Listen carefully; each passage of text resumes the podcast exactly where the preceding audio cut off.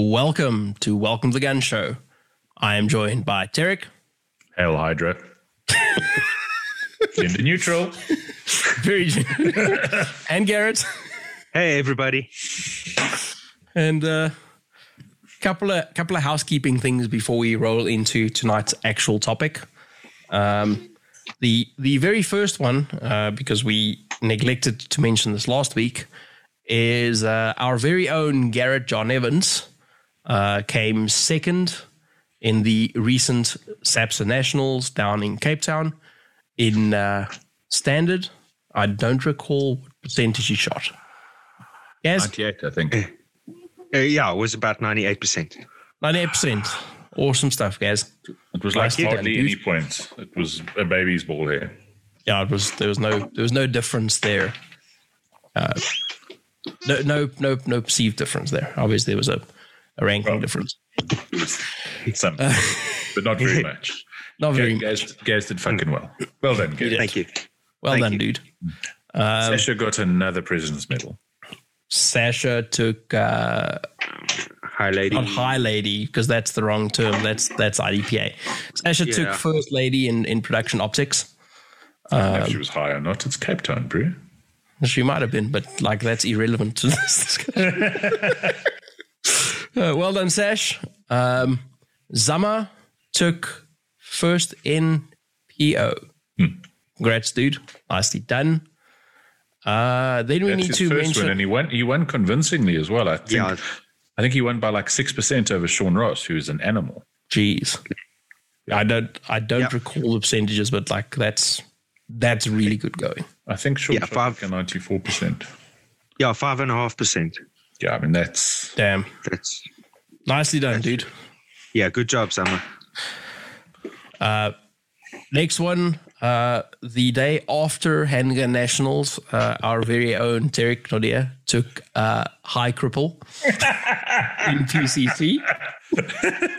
well done. Um, he, he was certainly the fastest shooter there in a moon boot.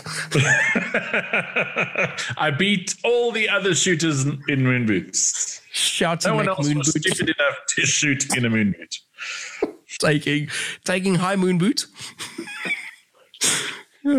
well done, dude. It's uh, Yeah, good job. it was it was worthwhile um, looking at the uh, at the current national log uh, for PCC. Uh, Yeah. Sure, it was painful, but totally worth it to to maintain that level on the logs, despite movement. It did hurt. I don't. I don't recommend it. I'm sure it did hurt. Shouted at me a lot. I'm going to pay for this. I'm I'm sure you're already paying for it. And my gun ran like a stabbed rat, awesome. which Comp works. didn't. Comp works. Gun works. It's the best gun for like empty chamber starts and reloads because it reloads like a pistol. And there is just something cool about everyone going on about how useless my six grand little PCC is. But it's a Beretta. That's awesome. Um, you'll you'll notice that a, a lot of the names we just mentioned were were mentioned on purpose, partially because we like all of them, and uh, partially because they're all some way on Team Zero Mike. So Zero Mike Team One uh, took first in the uh, in the corporate teams. Um, who was on that team? It's Gaz, Zama, Mo. MZ.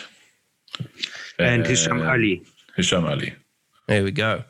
Well done, guys. Uh, th- I again, I can't remember. I seem to think it was quite a decisive win, but I might be mistaken. Um, really well done, guys. Uh, Team ZM2 did pretty well as well. Uh, they came in at, some position. well done to the guys who were in, uh, in in Team ZM2. Obviously, the guys in Team ZM1, fantastic job. Everyone shooting ZM bullets. Uh, spectacular guys. And uh, yeah, you guys know the spiel. Uh, ZM website's up. Uh, the factory has moved and production's back in full swing. Bullets are available. Uh, shipping is free in South Africa for orders over 18, uh, 800 Rand. So uh, so get on it. Um, And uh, hit up Gaz or Sasha, who has a new athlete page on Facebook. So if you're on Bookface, please go like it.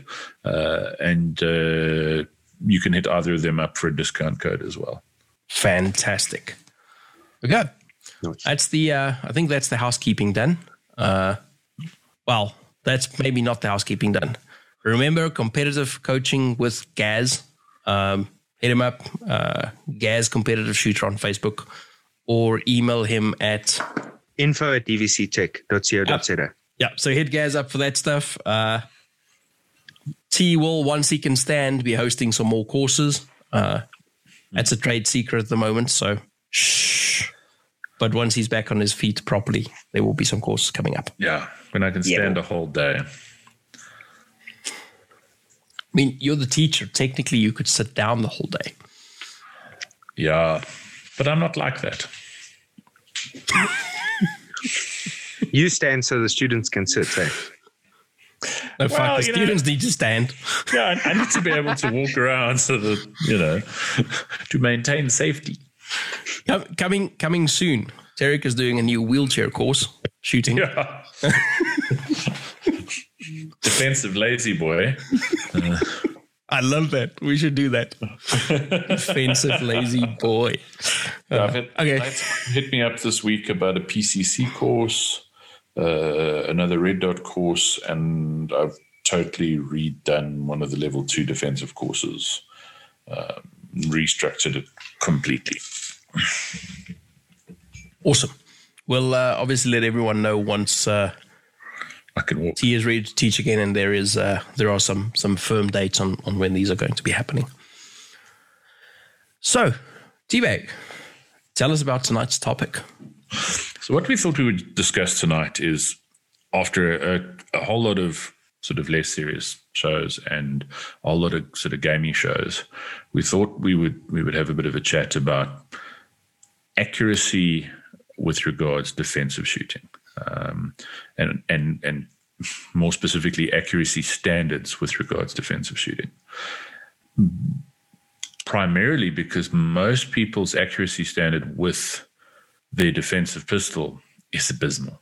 Um, the the amount of self delusion and and basically just lying that people do to themselves uh, when they go shoot their carry guns is shocking. And then you know, I've seen a couple of discussions on the internet lately that have just that kind of sparked the the desire to do this show um, because there's there's there's a lot of misunderstanding about how pistols work, um, firearms in general when it comes to to stopping attackers, uh, but but pistols in in, in particular, uh, and and a lot of a lot of self as I said, a lot of self delusion, and also a, a lot of incidents incidences where uh, fortuitous outcomes reinforce bad tactics. Um, you know, my uncle fired a shot once from the hip at 17 meters and hit the dude in the pinky finger, and the dude ran away screaming. Ergo, the only way to shoot defensively now is to shoot from the hip at the pinky finger. Um, it's an absurd example, but but people do that they they kind of ignore they ignore the the bigger body of of of info out there to to focus on the one time not wearing a safety belt saved someone's life in a car accident.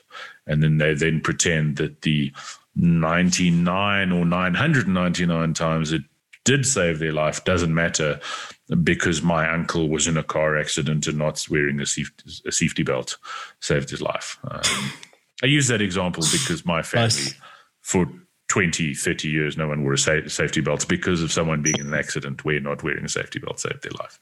Um, so that's that's kind of what we thought we would we would chat about a little bit today. So is just the so that when you're doing your sort of defensive training, you can better focus uh, your your sort of skill set, better focus your training time um, on on having a, a useful standard as opposed to no standard, which is what most people have, or having a really easy standard, which is what the rest of them generally have. Uh, that's kind of where we wanted to come from with with this. Cool stuff. So let's talk about uh, in in sort of high level general stopping attackers. Uh, there are basically two kinds of stops, uh, highly generalized, but two kinds of stop. There is what is the third? Carry on, and I'll correct you. So you get physiological stops and you get psychological stops. Um, psychological stops will be I present some form of aggression towards my attacker and they decide to go away. Uh, that could be presenting a firearm, um, no, shooting at them, hitting them in areas that are not significant uh, or not hitting them at all. Um, security guard shows up, police shows up, uh, they're interrupted by third parties, whatever. They choose to exit the fight. Okay. The other major one, and T's got a third one potentially, I can't think of right now, is physiological stops. Physiological stops uh, occur when you introduce sufficient trauma to stop him from being able to fight any further. Uh, that happens in a couple of ways. There is instantaneous stop, which is very hard to do. Uh, it's pretty much there's there's one area that really does that, and it's pretty small and pretty hard to hit. Um, brainstem. There is apparently there's two. T is going to tell us about that one as soon as I'm done here. Uh, there is uh, taking out of of major body structures, uh, things like uh, legs, which is not a good way of stopping people because despite the fact that he can't run after you anymore, he could still shoot you. Uh, and then the last one is causing sufficient bleeding uh, that they you know, fail to be able to fight. And for that, you need to be hitting the heart or pretty much major uh, arteries. So you get major arterial bleeding. And even if you hit those, you still have a, a countdown until that takes effect. It's not immediate. T-Bag, you had some some comments there. I I generally break it down slightly different to Corn, but we're on very very similar pages. So yeah, um, to stop people and and and this a very important thing to start start this, this discussion with, and it is somewhat gory and, and somewhat morbid. Our goal as a defensive shooter is never to kill anyone, um, and I think that's that's something that that people sometimes get a little bit wrong about, sometimes get a little bit silly about. Our goal is to go through life and never shoot anyone our goal, if we do have to shoot someone, is to get them to stop their attack as quickly as possible. Um, unfortunately, the physiological means that that do that are are often fatal. Um, but that's not our goal. We we are not going. We are not shooting to kill. We are not doing any other silliness like the, that. We are we, we're going to, and, and this is kind of the point of the show today we're going to to target particular areas, um, but not with a not with an eye to to causing a fatality, but more with an eye to trying to get the attacker to stop what they're doing as quickly as possible. And and and I need everyone to keep that bear that in mind can, throughout this chat. Can I hop in there for one moment? So as T said, um, shooting someone always carries the uh, the possibility of, of you know, being fatal, regardless of where you shoot them. Okay, how long it takes for for that to potentially happen is is a complete different discussion. But if you shoot someone, there's always the chance that they may die from that that injury. Um, the difference between shooting to stop the threat and to kill, and this is a high generalization, is if we're shooting to stop the attack, we stop shooting as soon as the attack stops. If we're shooting to kill, you walk up and execute the dude when he finishes shooting at you. Um, one of those things is uh, morally defensible and is probably legally defensible depending on the situation. The other is never morally or legally defensible in South Africa, at least, uh, for civilian shootings. There's obviously military stuff and things in, in conflict countries where those might be slightly different. But for private citizens, the difference between stopping and killing is as simple as that. It's you stop shooting when the threat ceases.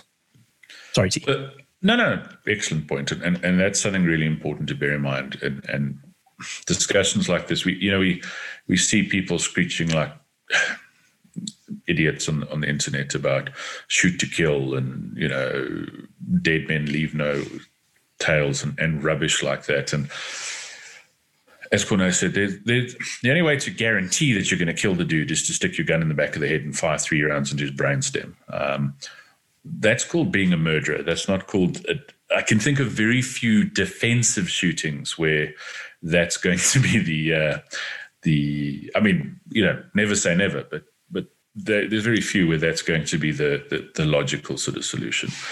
But the shots we take are the shots most likely to stop him or her uh, rapidly are also the shots most likely to be fatal. So, as Corn said, and I, I, was giving him shit with the three, it, we just separated it slightly differently. But um, psychological stops are, are really common and they're not something you can rely on. And, and psychological stops are, are the the person who goes bang, fuck, I'm dead, and falls over when they've been shot for no physiological reason. The bullet hasn't necessarily hit anything with that's immediately effective. There are cases of the bullet hasn't hit them, um, but the muzzle blast or, or, the fear of the of the shot or whatever causes them to have a, have a reaction. We can't rely on that. Um, you know, it's if that happens, fantastic. You know, if if you draw your defensive pistol and and the attacker sees you going for the gun and turns around and runs away, you've stopped them. There's there's no need to fire any bullets. Uh, if if there's you, you're you're not the the, the angel of, of justice or anything like that. If if they stopped before you had to shoot them, well, fucking done, you won. Um, sometimes people hear the gunshot sometimes people get hit very often. People get and, and generally if someone has immediately drops to a shot that doesn't doesn't damage the central nervous system there's at least a, a large psychological um, facet to that stop. So you know dude takes a shot through the heart and immediately hits the ground. Um, immediately hit the ground is is very possibly a result of of a psychological reaction as opposed to a physiological reaction. Um, we then have damage to the central nervous system, which is the brainstem or the upper spine. Um, if you can if you can sever his spine, everything below that is going to be out of function. And if you do that to the upper spine, spine, that's it. Those of you who hunt, or, or those of you who uh, who know hunters, if you if you hit an animal in the spine, I've I've hit a few animals in the spine where they, their feet literally didn't leave the spot where they were standing. They they got bowled over, and it, despite the fact that my rifle isn't the greatest caliber in the world ever, it wasn't the caliber that did that. It it was the, the severing the spine. Um, the challenge with that from a defensive point of view is your your spinal cord is about the diameter of your pinky finger. Um, it's deeply embedded in your body. It's got a big bony case. Uh, so the bullet's got to do a lot of things to get to it, and realistically, most people couldn't couldn't shoot a pinky finger diameter target five times out of five at five meters in their own time with no pressure. Um, I'm not saying everyone, I'm sure some of you listening to this, often the same people who do carry a full size service pistol and five mags and three knives and a weapon mounted light everywhere can do that every time. Um, a lot of shooters aren't capable of doing that. Uh, the other thing is obviously the brain stem. Um, and something to bear in mind is headshots are not necessarily brain shots. Um, headshots are often really effective, even if they aren't brain shots. If you think about slam your your head into a wall, don't do that while you're listening, especially if you're not if you're driving. Um, but if you bump your head into a car door, or it it's often quite immediately sort of uh, disconcerting to you. And if, if that's a gunshot, it can be it can be really really brutal.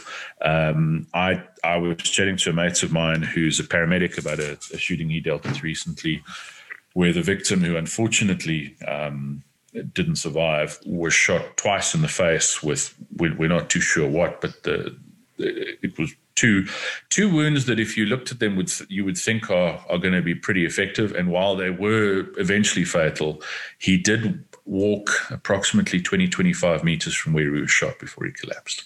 Um, so even though he was shot in the face twice uh, the, the most famous example of that is obviously um, a, a US law enforcement officer by the name of Jared Reston, who's who's second, and he's spoken on a lot of podcasts that are well worth listening to.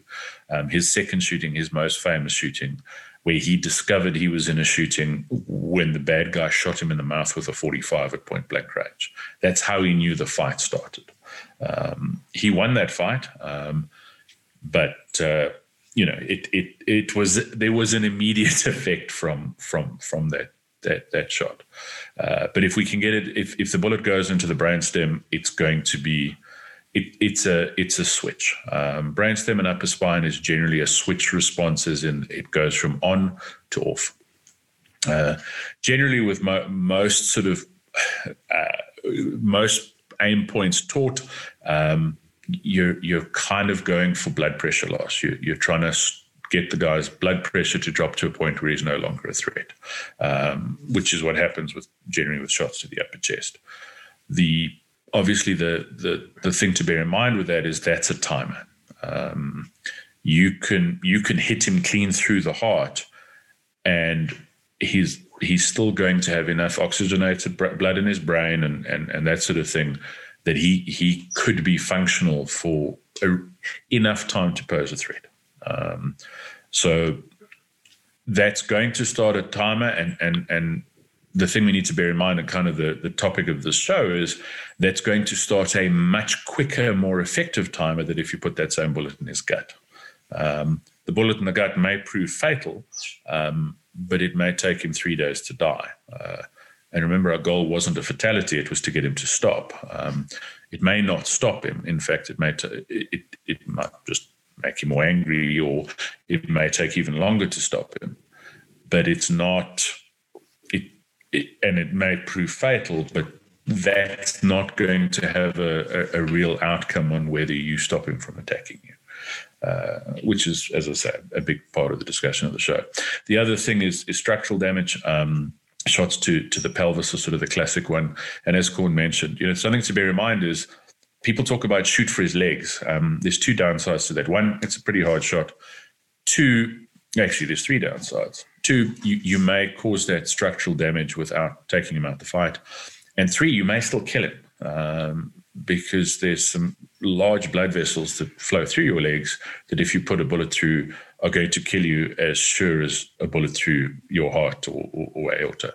So shots to the leg, and, and and this is something we need to bear in mind. We start increasing risk to to innocent people, um, which is a big part of, of what we're going to discuss today. Um, you still have a good chance of killing him, but you've reduced your chances of, of stopping him from being an immediate threat. Uh, Pelvic shots are super controversial. Um, the most effective handgun shot I've ever seen on a human being was a single round of nine mil hardball um, that caused an immediate one stop shot stop.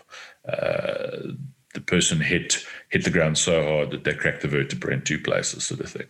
Um, but there are there are cases of that not being super effective, and the fact is that shot is not going to take you to necessarily physiologically take away your ability to, to continue shooting. Um, as Corn mentioned earlier, it's just going to take, it'll generally take away your ability to move. Um, not always, um, but often. Uh, so that's kind of what we're looking at. Now, that kind of leads into what we want to chat about. But before I start that, Gaz, do you have anything to say? Sorry, before I amble on. No, no, no. I've got nothing to say. I think you guys have covered all of that nicely. You're not going to say that, uh, like, choose a Glock or. Well, naturally, you should have a Glock, but uh, yeah. cool stuff. They work gooder. Just uh, be, before we before we continue, um, that timer thing uh, where it may prove fatal at some time in the immediate or distant future, uh, but might not be an effective stop.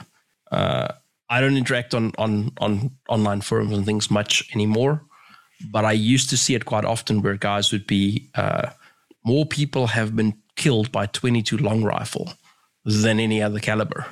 Like I don't know if that's true or not. It may be, but it doesn't help if he. And again, we're not trying to kill them, but it doesn't help you if he dies in hospital seven days later mm-hmm. um, after he's beaten your skull in with a hammer because you failed to stop him from getting to you with a hammer. Um, which is another reason we don't shoot to kill because we don't really care about the ultimate outcome. We care about stopping bodily harm occurring to us or those we love. Um, that's the, the, the thing that we're we're trying to do. So, saying that uh, this particular caliber causes more fatalities is irrelevant. Uh, it it has no place in in this particular discussion. But forty five. Yeah, I think. Uh, yeah, stop. No, that that that kills the soul. Yeah, exactly. if if you shoot if you shoot him in the hip with a 45, his grandmother will fall and collapse and die. Um, it's yeah, it's one of those. You know th- that comes up all the time. Two kills more has killed more people than anyone else. No one has yet shown me any. Uh, I've also heard the same about six three five or two five, um, which I definitely don't believe. Two, two, two, possibly just because there's so many of them out there. Um, it, it's one of those magical statistics that no one's ever been able to show me a source for.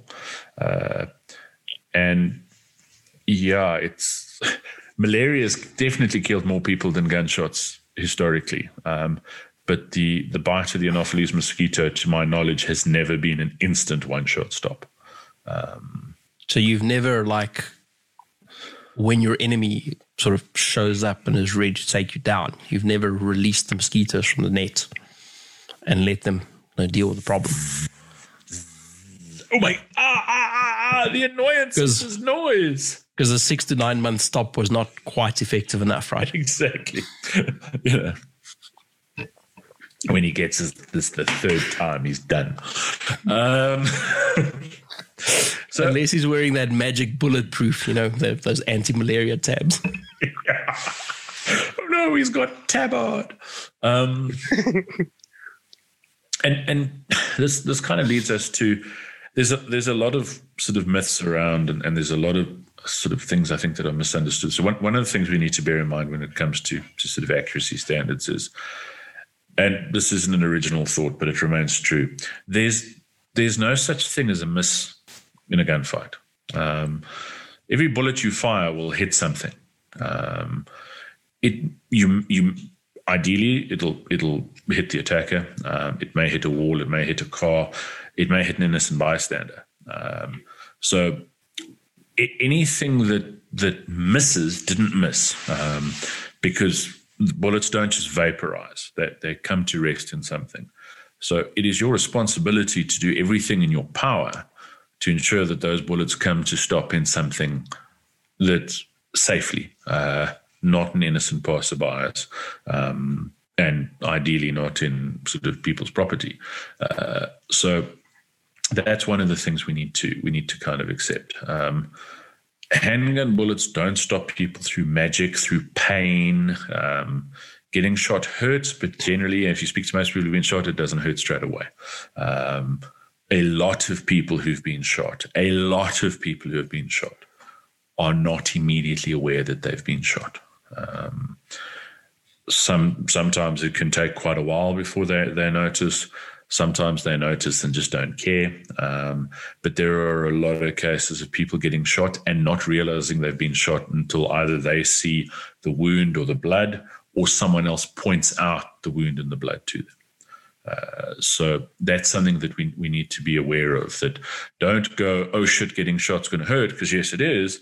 But once again, it may not hurt immediately. It may not be something that's going to stop them immediately. It's got to be those things we discussed earlier, um, those switches and timers. And you know, the the other thing that we come across quite often, and this is one of those those bugbears of mine, is guys who go on the shooting range they they wank off rounds at a giant cardboard silhouette and then they make comments about spread the love. Um, you have to spread the shots to spread their effect. And if you put two shots in the same hole, then they're going to be less effective because the second shot's going to go through the hole that's there already. Um, if you can do that on a paper target, no matter how good you are, you're very unlikely to do that on someone trying to kill you. But if you can do that on a paper target, you're a lot more likely to actually hit the person trying to kill you. Uh, as I recall, Larry Vickers reckoned your your your shooting your your groups on the uh, on in training are probably going to be or your groups in a fight are probably going to be two or three times bigger than your groups in training. So if you're just managing to keep everything on that big cardboard silhouette, and something to bear in mind, an IDPA silhouette or the old IPSC metric targets and that, that target is wider across its torso than I am. Um, and I'm a big dude. Uh, I'm I'm probably a lot bigger than than the average sort of attacker you're going to have to deal with, um, and a lot of those peripheral areas on on me are are very very relaxed muscle, um, and are therefore things that are not going to cause an immediate stop. So that's something to to bear in mind as well. I in in in my own sort of training when when I use and I often use IDPA targets because I have a pile of them at work and they're relatively convenient. Um, I kind of consider in training anything that hits what an IDPA target is the minus one sort of the Charlie sort of area on an IPSC target. I consider that a miss. Um, and I consider anything that hits the minus three, sort of the delta area, I consider a really bad miss. Um, because if take that target, hold it up against yourself, that 18 circle is the absolute biggest target area we should ever really accept, and it's probably too big. Um, if you look at what if you look at where bullets in that that minus one would hit on your body, um, yes, none of them are going to be nice. There's no part of your body I can shoot you and that'll make you feel better. But most of those areas are going to be areas where there's there's nothing there's no immediate physiological reaction to being shot um, except to bleed. There's there's no there's nothing there that's that's dramatically important. Um, so that's something we need to bear in mind. We need to look at realistic sort of target sizes realistic target areas and then maximizing our skills so that when we deal with these things if our skill set suffers because of, and it's probably going to, and this is something guys, you know, get wrong as well. They do a whole, well, you know, in a gunfight, you're not going to be able to do X, Y, or Z.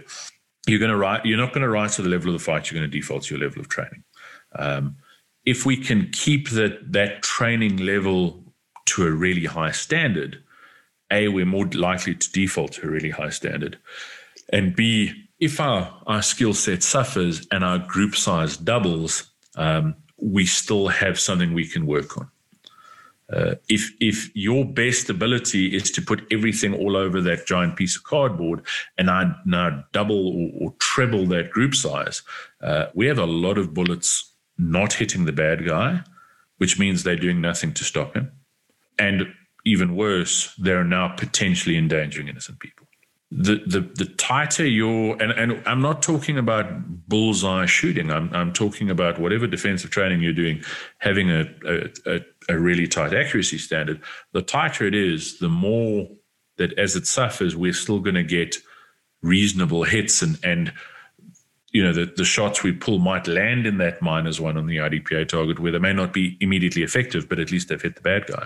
Um, and the other thing we seem to see is not always, but but often as a rule, the better you're shooting in training, the less um, of a of a decline in performance we see when you shoot for real, uh, because you've got better skills hardwired in. Um, so if you're capable, and and and obviously this is there's there's a degree of generality here, but if you're capable of of shooting to a high standard then you're probably you're going to probably suffer a loss in you're not going to be as good as you are when you're all nicely warmed up on the range but you're probably going to suffer a lower loss and probably a much lower loss than the person whose skill set is I, I fire rounds in the direction of that target and sometimes put some bullets on it and then lie to everyone about how that's what I plan to do because I was spreading the hits. Does that this make is sense? the yeah, it's it's the inverse of training, um, which makes no sense when I say it like that. But I'll I'll I'll elaborate. If you go to a a fundamentals class, and I'm going to use fundamentals class specifically here. The people with the least amount of time behind guns, so be it new shooters or shooters have been shooting for decades, but they never actually shoot, they will typically gain a lot more skill in that one sort of hmm. structured session than guys with a lot of time on the gun and who shoot regularly will gain. So those guys may gain, the guys at the bottom of that, that list may gain 50, 60% or whatever on their, their initial skill. And the dudes at the top are going to gain 5% if they're lucky. Okay. They might gain one thing.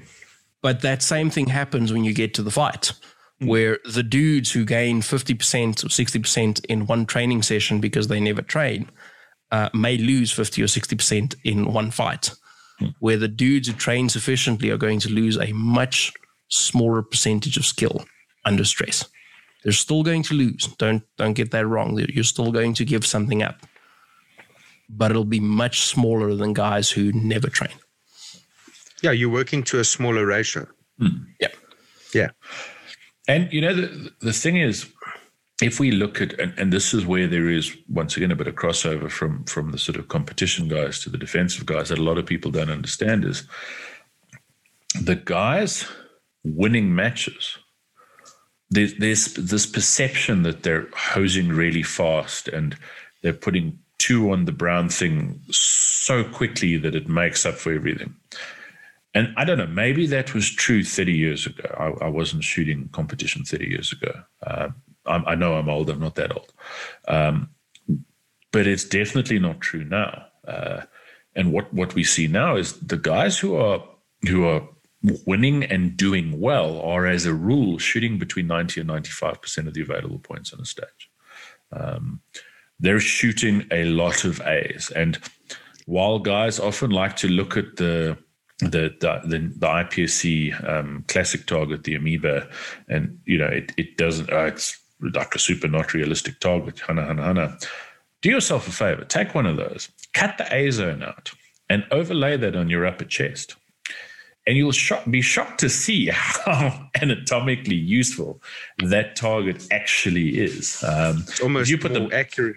Sorry, Yeah. it's almost more accurate than an IDPA or a metric. Yeah, Oh, because sure. I mean the metric A zone is just idiotic because like the bottom half of that target, to be honest, is um, it it's all below the diaphragm and and is kind of useless for, for the topic at hand.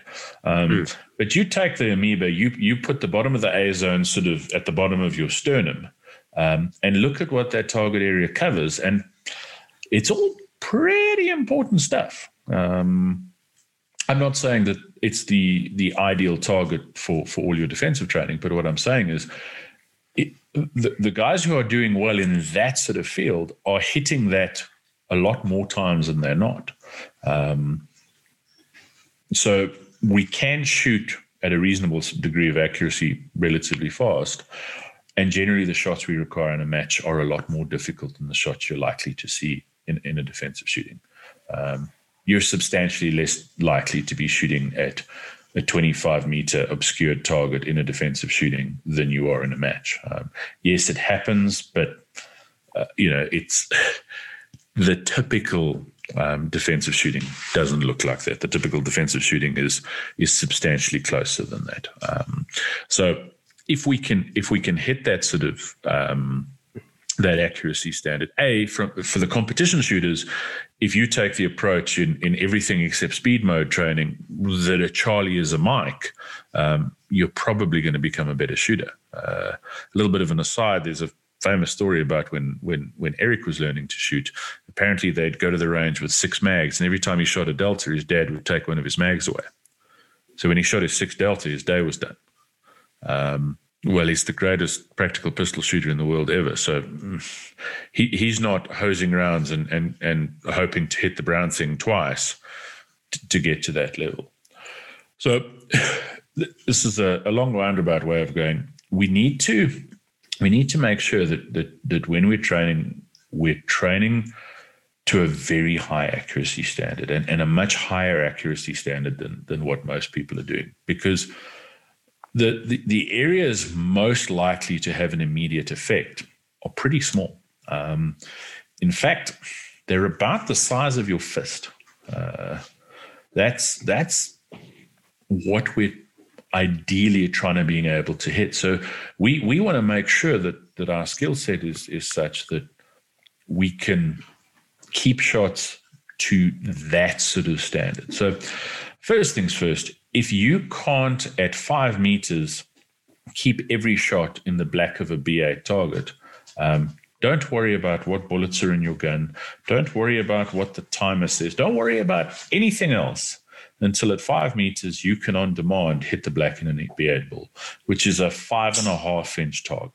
Um, it's about the size of my fist. I, I have normal size hands, so they're bigger than most people's, but it's it's roughly the size of my fist. Um, that needs to be step one. We need we need to have have be able to hit that size target on demand.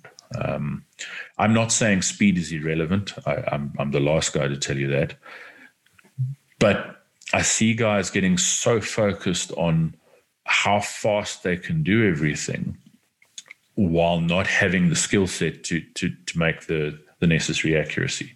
And and one of my sort of bugbears, and this is this is one of those things that, that kind of gets in my tits a bit is it's become very fashionable of late because it looks really good on the grams for guys to to do lots of draw the gun and shoot six or eight rounds as fast as you can at a giant steel silhouette the size of, a, of an of an IPSC sort of metric target, the you know the old ones with the head, and go, this is really good defensive training.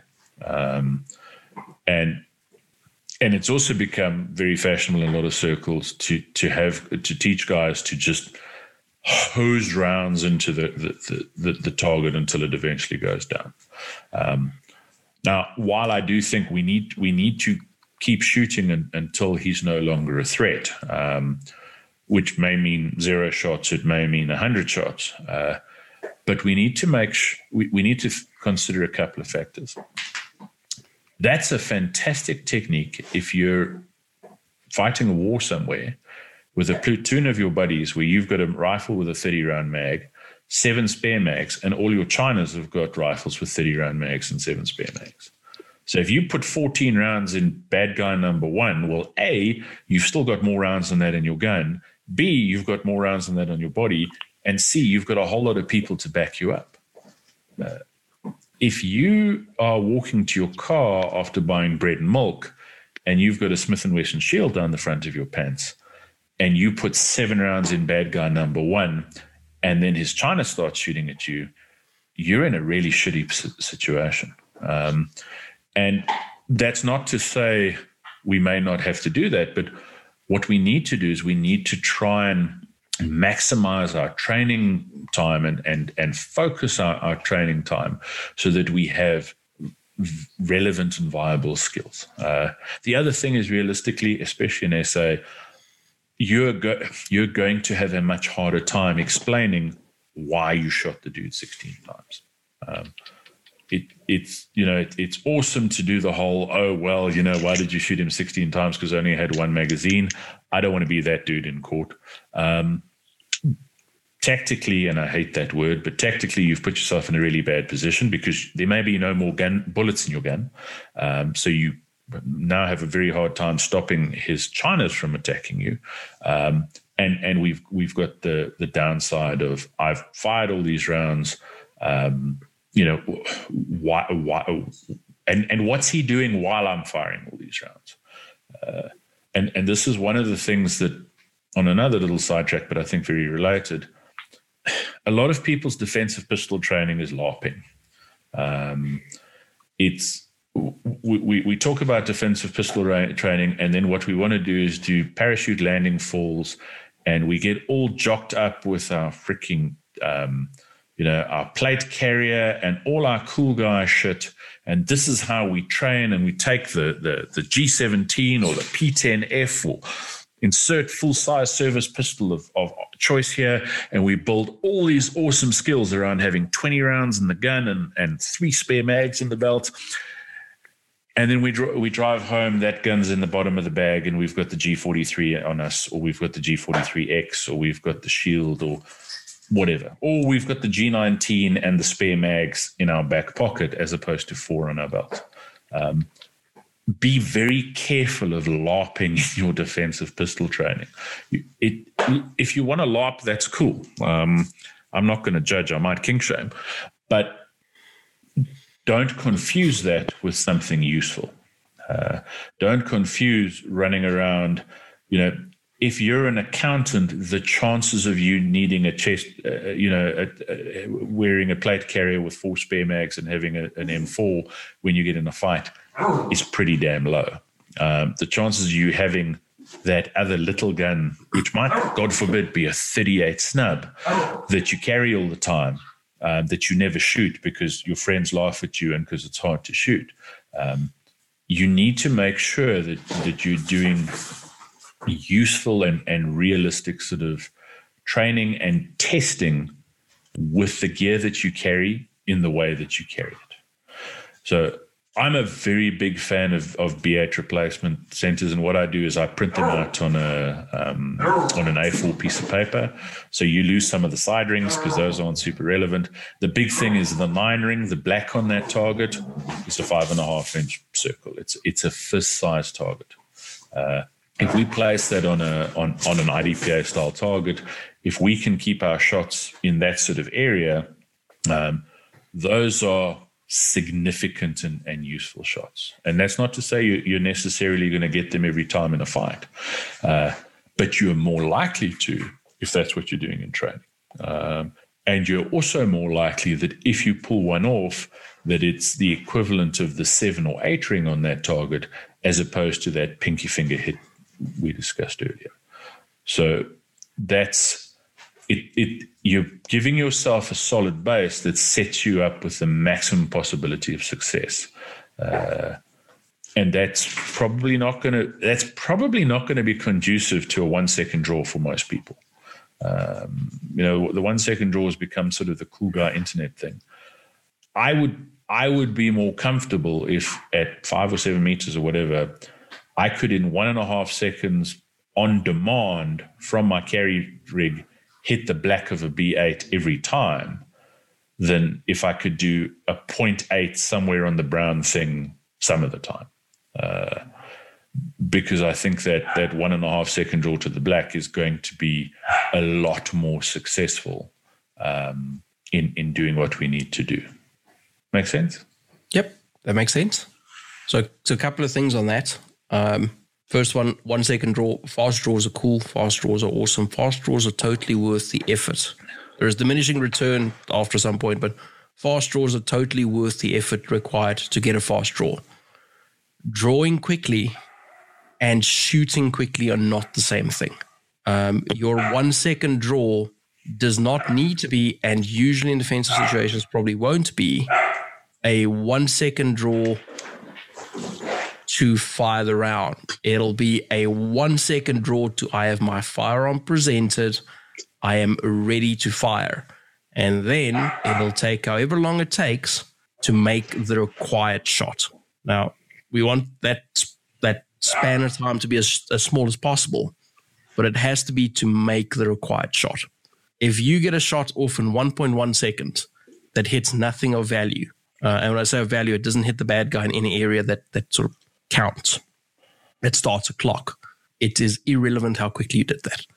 If you do a one second draw and it then takes you another second to fire an effective round, you're better off in most situations. I'm sure there, there are some situations where the, the faster round somewhere on the target might make a difference.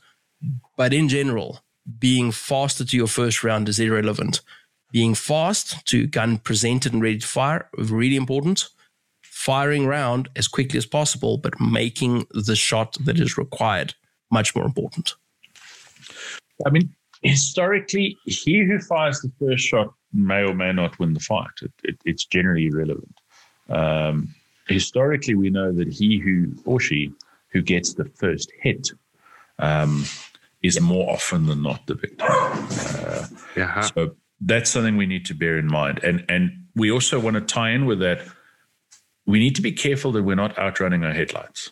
Uh, so a blazing fast point second point seven draw from concealment.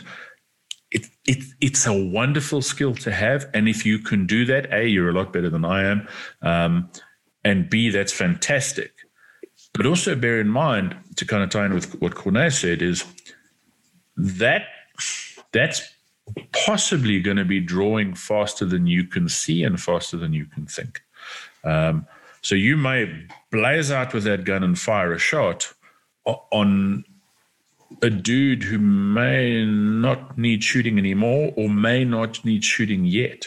Um, so that that's something we need to bear in mind. It's it's like shot to shot speed. You know, fast splits are awesome. If if you can shoot ten splits, more power to you. Funnily enough, the guys winning matches are not necessarily shooting the fastest splits. Um, but it's a nice skill to have.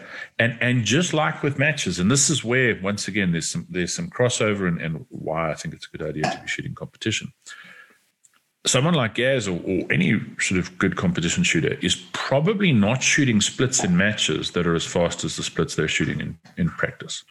They're, they're because well, not all in practice, but they're not running splits in match, matches that are their maximum rate of fire. Uh, they it, the the faster I can do it in practice and training, then the better I'm going to be. uh, The better off I'm going to be when I'm doing it slightly slower in a match. Same thing in the defensive situation. If you can shoot 15 splits, that's awesome. Um, if you're shooting 15 splits in a fight, there's a good chance you're not aware of what's happening between those shots. So you may have that that situation where you've put the third round into the dude, and dude's gone, I don't want to be here anymore. This is not awesome. And then you put the next six in his back because you're going, how many cases can I get in the air at the to- at a time? Um, We're responsible for every shot we fire. I want to be able to do those 15 splits because it means that if I'm in a fight and I'm shooting at a 40 split or a 30 split or something that to some of you competition shooters will sound like a ridiculously long period of time. Um, but it means that if if if if I can shoot a 15 split, if I'm shooting a 50 split, I am so in control. It's it it's you know it, it it's hard to describe. I'm I'm nowhere near running the ragged edge. If my practice splits are 50s and now I'm shooting 50s in in the fight, I'm, running on the on on the the edge of my performance. Uh, same thing in a match. If I'm shooting everything as a 25 and I shoot at a 25 in a match, then I'm kind of running on the edge of my performance. If I shoot a 20 in practice and I shoot a 30 in a match, I, I'm I'm feeling a lot less hurried. I'm feeling a lot less pressured. I have less of that internal sort of pressure that that I, I don't feel like I'm in control. So at no stage are any of us going to say to you that a really high skill level is a bad thing. It's is it's probably not going to be super necessary. You probably the ability to do a set, two second Bill drill is probably not going to be the difference between you winning and losing the fight. Um, in most fights, on the outliers, the ability to do that means that if you're once again, as I say, running at 40 splits instead of 20 splits, you're going to feel in control. You're going to have more info available to you. You're going to be able to shoot better. You, you're not going to be you're going to have the stress of this person trying to kill you, which is going to be pretty fucking stressful. But you're not going to have the stress of you trying to deal with your gun, um, and and that's from every level. If if you're uncomfortable picking up the gun and just trying to shoot it, um, that's already a stress level. We, you need to be comfortable with with safely handling that that that that blaster. Um, you need to be comfortable with shooting it relative, you know, accurately. You need to be be comfortable with shooting it at a, a relative rate of speed. Um, you, you, don't necessarily have to be a, a, a Gaz level shooter. Um, it helps, you know, and and it's a cool thing to do on the side. Uh, but that's the the difference between if you're a if you're a B class IPSC shooter or a or an IDPA expert, you've probably got all the shooting skill level you're ever going to need um, from a pure mechanical point of view. Uh, if you're a Gaz level shooter, you've got a bigger safety margin, um, so that you're if something goes wrong, you, you've got that safety. So in those outlier sort of situations where the the challenge is that much more difficult, um, you've got a little bit more to to call on, and and that's why we do this because fights in general are outliers. So if you can improve that skill set, that's awesome. But make sure you're improving it um, on viable stuff uh, and and on stuff that's going to be valuable and and usable. Uh, you know, the the weak hand only malfunction clearance is a cool skill but once again, if you can't if you can't on demand keep in everything in the black of a B8 at five meters with no time limit, don't do anything else. And, and, until you can do that, and it's it's not a particularly high bar to be realistic, but it's a higher bar than a lot of people can reach. Um, but if you can't do that, then all the cool guy shit is irrelevant. Yes, you can stand on your friend's shoulders and shoot over walls. Wonderful. But if you're not hitting anything, why are you making your friend's shirt dirty and standing over cover? so once again, bullets have got to hit things to be effective. Yeah. So on on that as well, just to clarify, so hmm.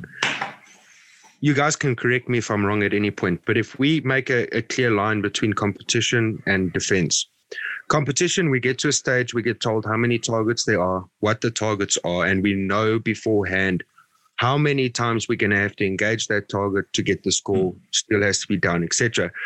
When it comes to defense, we're not told all of those things beforehand. We have to analyze and strategize those things as they're happening. Yep. And the better that your skills are, the better you're going to be able to analyze and strategize that specific situation. How many attackers are there? Is the attacker stopping? What's the attacker's friend doing? Those are all things that you can now analyze in between mechanical manipulation of your firearm. Mm. The Absolutely. higher your skill level is, the easier that actually is. 100%.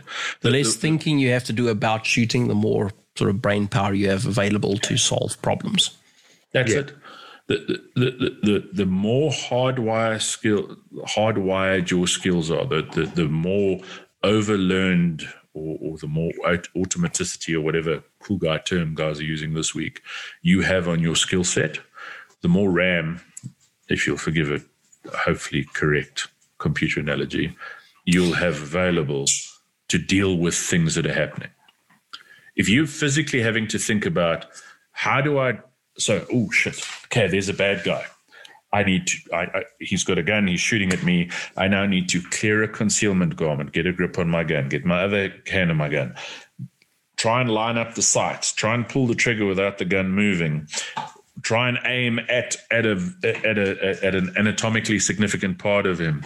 The gun goes off. Oh fuck! It recoiled. Okay, now I've got to do all of this again. Um, you don't have any brain power left to deal with how he's reacted to the shot or you know, so if, if you've managed to hardwire those skills and you start the draw and dude goes, I don't want to be here. Well, you've got the brain power to go, oh, I don't need to shoot this guy because he's just started running away. Or you fired, you, you fire around and he starts dropping on that first round because your wonder bullet did what the, the advertiser said. You don't now need to keep pulling the trigger. Or more likely, you fired a round, he has absolutely no reaction to the round. So you now continue. But you've got you've got that sort of um, brain power available to process what's happening around you, to process the oh shit, someone just stepped behind him. Oh shit, someone just stepped in front of him. Not how do I make this machine that I'm scared of work? Uh, you know, it's like driving a car if you're an experienced driver, something happens, you you how many times has it happened that you've corrected? Uh, you know, you've you've steered past what could potentially have been a fatal accident, and three minutes later you've forgotten about it. And when it happened, you kind of you steered and went, "Oh fuck, what was that?" And you carry on driving. Uh, because you've got those skills hardwired. And, and we want to have the same thing with our pistol. Uh, and we want to have the, to the extent as well with the accuracy thing that A, we have a, a reasonable idea of where we want our bullets to go.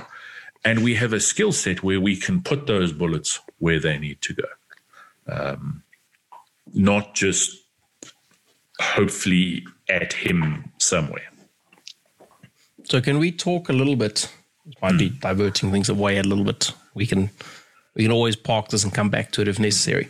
Can we talk a high level about importance of skill? So if you had to select some skills to to work for defensive purposes, what would they be?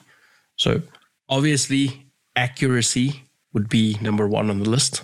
Mm. Number two would be the ability to bring the gun into the fight. So a draw, accessing your gun in some way. Number three, well, I don't know. It won't be reloads. Reloads are going to be further down the list. It may be, maybe, and there's there's a way to to work around this, which is a really good thing for everyone to do. Maybe number three is malfunction clearance, because people are more likely to induce malfunctions in gunfight. Guns don't malfunction more in gunfights. People tend to induce more malfunctions during times of stress. And the way to get around that is to shoot some competition because believe it or not, even though the the level of stress might not be the same, uh, we see a lot of induced malfunctions in new competition shooters because the stress level is something that they're not used to. So, shooting some competitions will help you stop inducing malfunctions, or at least minimize the odds of you inducing malfunctions. But so, accuracy first, putting the rounds where they should be. Number two, being able to bring the gun into the fight. Uh, so that's draw or accessing your gun or, or, however you, you carry it. Number three, I think, might be malfunction clearance. Um, number four might be a very distant reload or something. Um, weak hand shooting is probably not on my list of stuff. Um, it's a valuable skill to have. Shoot some competition, you'll you'll learn how to do it, but it probably won't be on my list of stuff to work immediately. Weak hand malfunction clearance off a belt and weak hand reloading while sticking the gun between my legs is probably not high on my list. Accessing my gun from the opposite side of my body with my hand contorted because I have to shoot weekend from the draw, not high on my list. Conceivably, those things could happen, but they'll be so far down on my list of things that I think are important uh, and uh, valuable in the general case. There might be specific areas where that turns out to be valuable, but in the general case, they're not as as important. How would you rank those, T? Okay, so the, the only real, the biggest change I'd make to that, and it's a little bit of a a, a sneaky one, but I, I, I think it's important. Priority number one to me is the ability to handle the gun safely, uh, and it, and it sounds silly. Oh, that's a if you that's if you're carrying a gun, you're going to be carrying a gun every day. You're going to be handling a gun every day. You're not going to get in gunfights every day. Um, so your honestly, your biggest this is a this is a challenging one to word because people can get a bit funny about it, but if if you're unsafe, you're going to be your biggest threat to yourself. Um, So for me, priority number one is being able to handle the gun in a safe manner.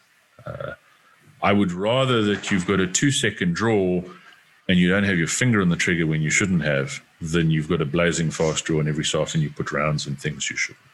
Um, so that that's sort of the biggest change I'd make. I agree with you on, on sort of. I think we should we should cascade our our our, uh, our focus and, and, and cascade our priorities based on likelihood. Um, and and that also is going to come down to how much time you have, um, how much ammo you have, how much how much access to training you have, um, and how much of that you're actually going to do. If if you're if you're going to the range once a month and shooting 50 rounds, which to be honest is more than most people are, um, then what what skills should you be working on besides the safety, which you can do all the time? It's accessing the gun, it's ability to hit the target in a reasonable time period. Um, and I think that you know it's those two things are there needs to be a balance. Uh, th- there's no point being able to put five out of five in the same hole at 25 meters in 10 minutes um, because and and it takes you two minutes to fire your first shot because the fight's over. Um, by the same token, there's no point having a 0.6 draw, and it takes 15 rounds before the first round hits the target. It's it's it's and anyone who's trained with me has heard me say this. It's being fast enough and accurate enough. Um, it, it's the kind of classic balance of speed and precision. Fast enough, well, faster is gooder um, within reason. Um, accurate enough. Once again, we need to be able to we need to be able to hit a pretty tight um, accuracy standard. Uh, so those, I would put those sort of the next two things, and and those need to be in balance. It's it's the ability to shoot well enough, and it's the same in competition as well. Uh, if uh, we've all seen the dude who blazes through a stage, and you go, "Fuck, he was quick." And then they go through and they go, Charlie Mike, two Mike, Delta Mike, two Delta. And you're like, that's why he was so quick. He wasn't aiming, he was just shooting bullets really quick. That that that doesn't help. Neither does um, you know, the, and and very rarely is the winning stage either the one where it's 32 alphas.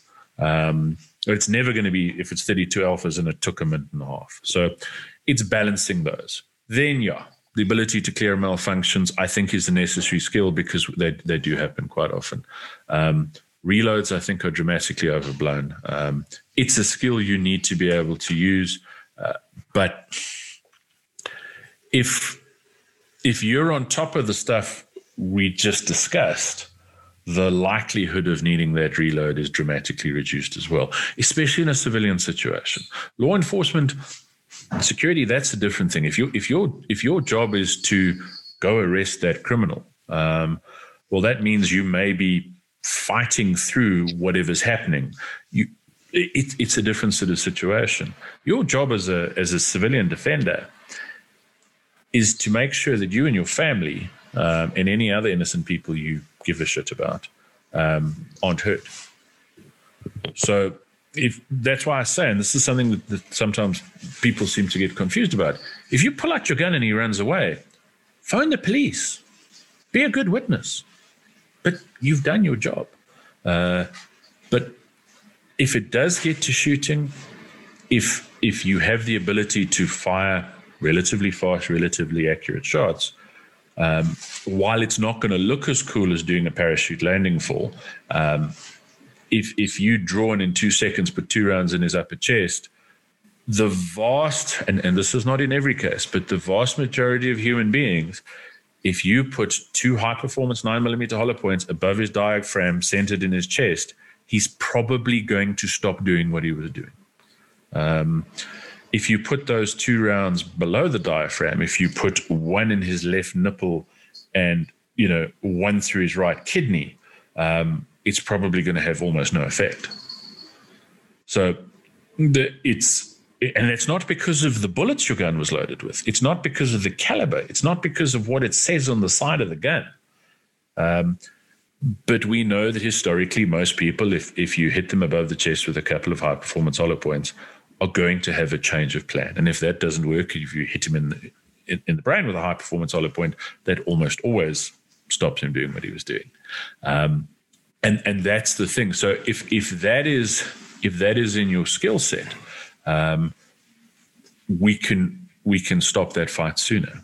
Uh, the other thing to bear in mind, and this is a bit of a weird one, and this is something that, that American gun writer Massad Ayoob has, has written about a couple of times. That um, I can't give you statistics, but it's it's quite an interesting concept. He's written about how back in I think in the eighties, LAPD and LA Sheriff's Office both at the time used Smith and Wesson Model 15 K frame, four inch 38 revolvers, or, or something similar. I, I, know there were some Model 14s and some six inches, but they used 38 revolvers. Um, LAPD for a long time, those guns were loaded with 158 grain round nose lead. Uh, the sheriff's office used 110 grain treasury load, so plus P or plus P plus hollow points. The the sheriff's office shooting the hollow points, according to Ayoob, had less fatalities when they shot people um, so let, fewer of the people they shot died than the guys LAPD were shooting with the round nose lead, the sort of full metal jacket style bullet.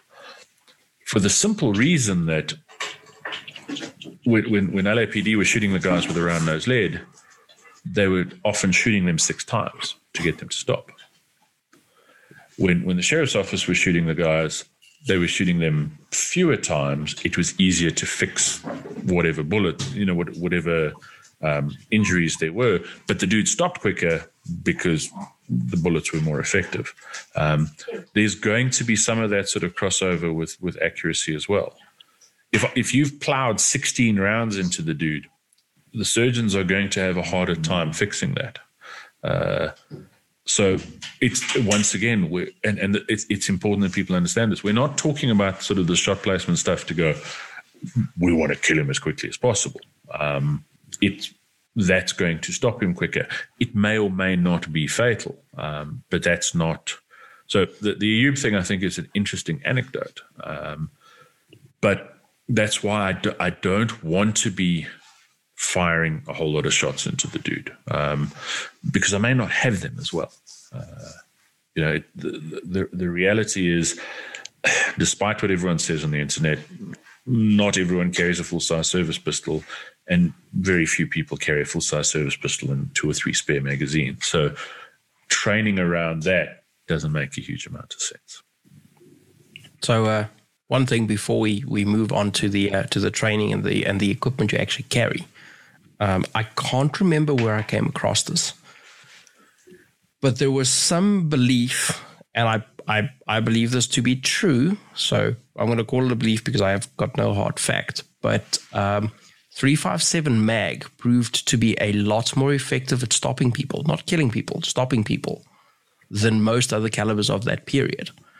And again, I can't remember where I came across this, but they they attributed to the fact that there was more blast and more flash, and people at the time were more likely to stop what they were doing because it's highly fucking intimidating getting shot with that thing um, versus some of the other things. Now, I can see that being a thing because we know psychological stops are a thing. It's not something I want to count on. It's not. I don't want to go find the load with the most blast. I don't want to go find the load with the most flash.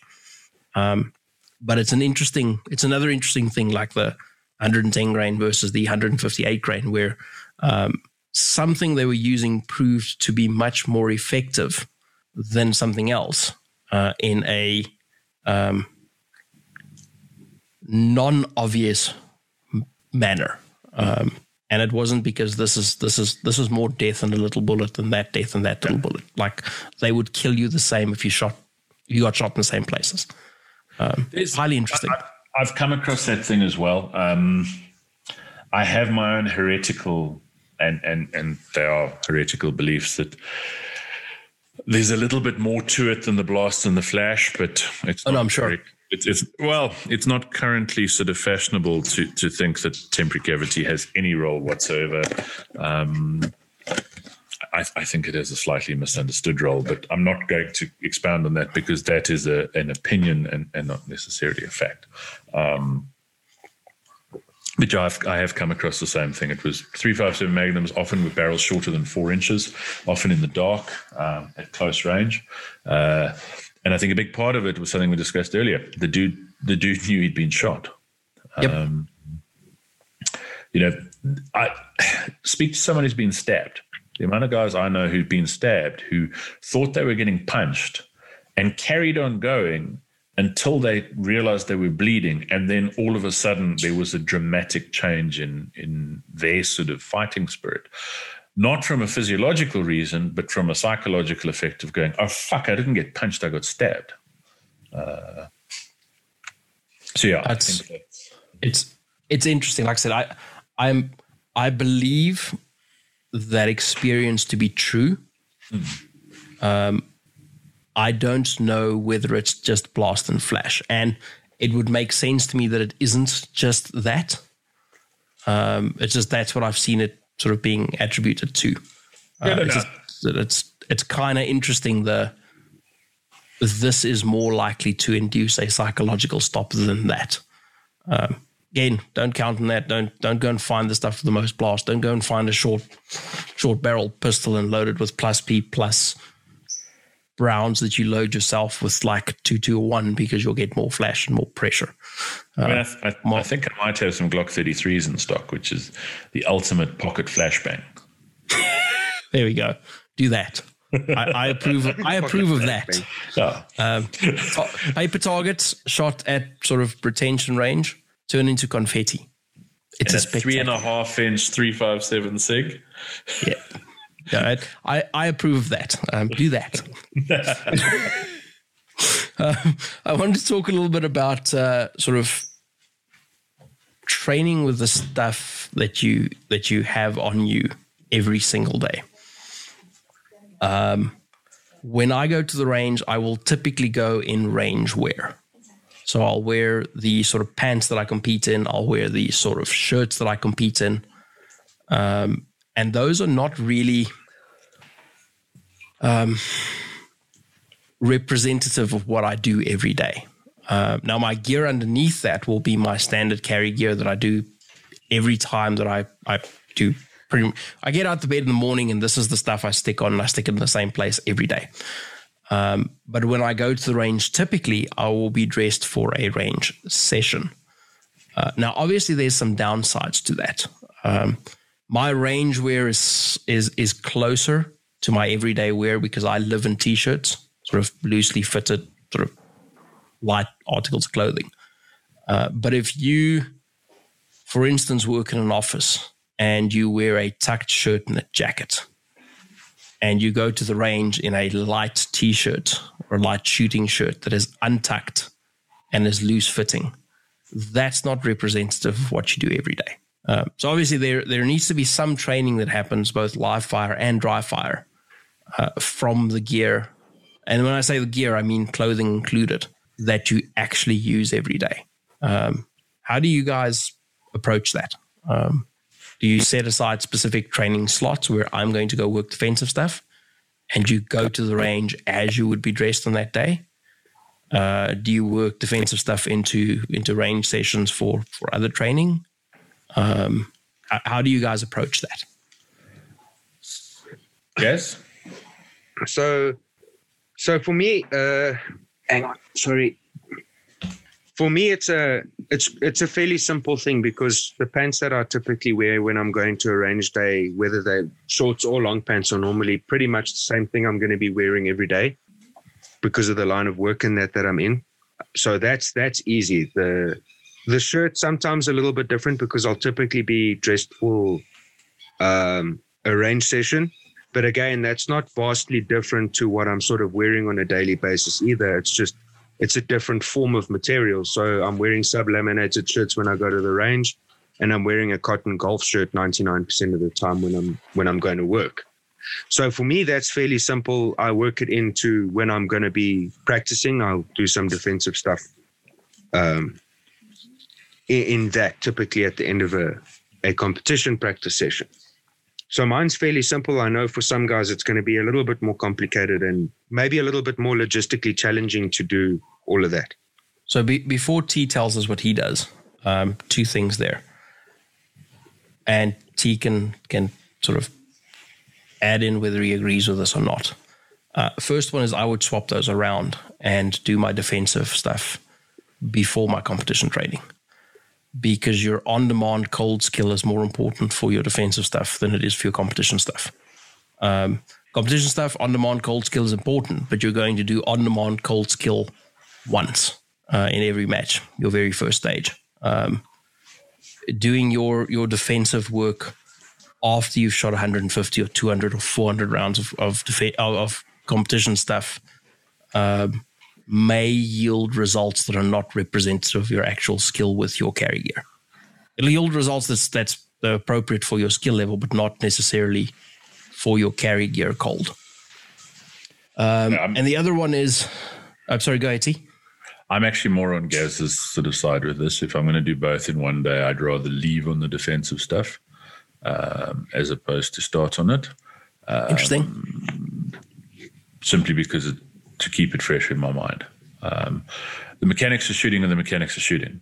So if Gaz has gone to the range or whoever's gone to the range and done 200 rounds of practice with their competition gun, um, grip, sight, trigger, all that shit's exactly the same.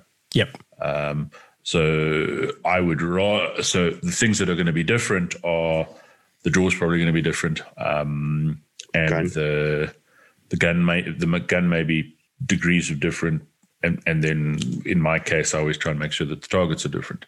Um, but I, the the shooting skill stuff, yes, it's not cold on, on demand, and and that's a different thing. If I'm testing shit, I'm going to do it cold on, on demand. Um, if he's talking about practicing and, and skill development, I, I, I want to leave with that fresh in my mind. Um, and I also would prefer to finish off on the defensive stuff because the mechanics of shooting are fresh in his mind. The mechanics of shooting are warmed up, which means he's now got more bandwidth to deal with drawing the gun, dealing with what's probably a slightly harder to shoot gun for most people. Um, often harder to shoot sort of uh, targets, that sort of thing. So I I'm in I am in the fortunate position that I have a range at work. So I very rarely will do both in, in the same day. I will generally go, I'm going to go shoot my carry gun and wander downstairs and go shoot my carry gun for a bit, or I'm going to do competition stuff.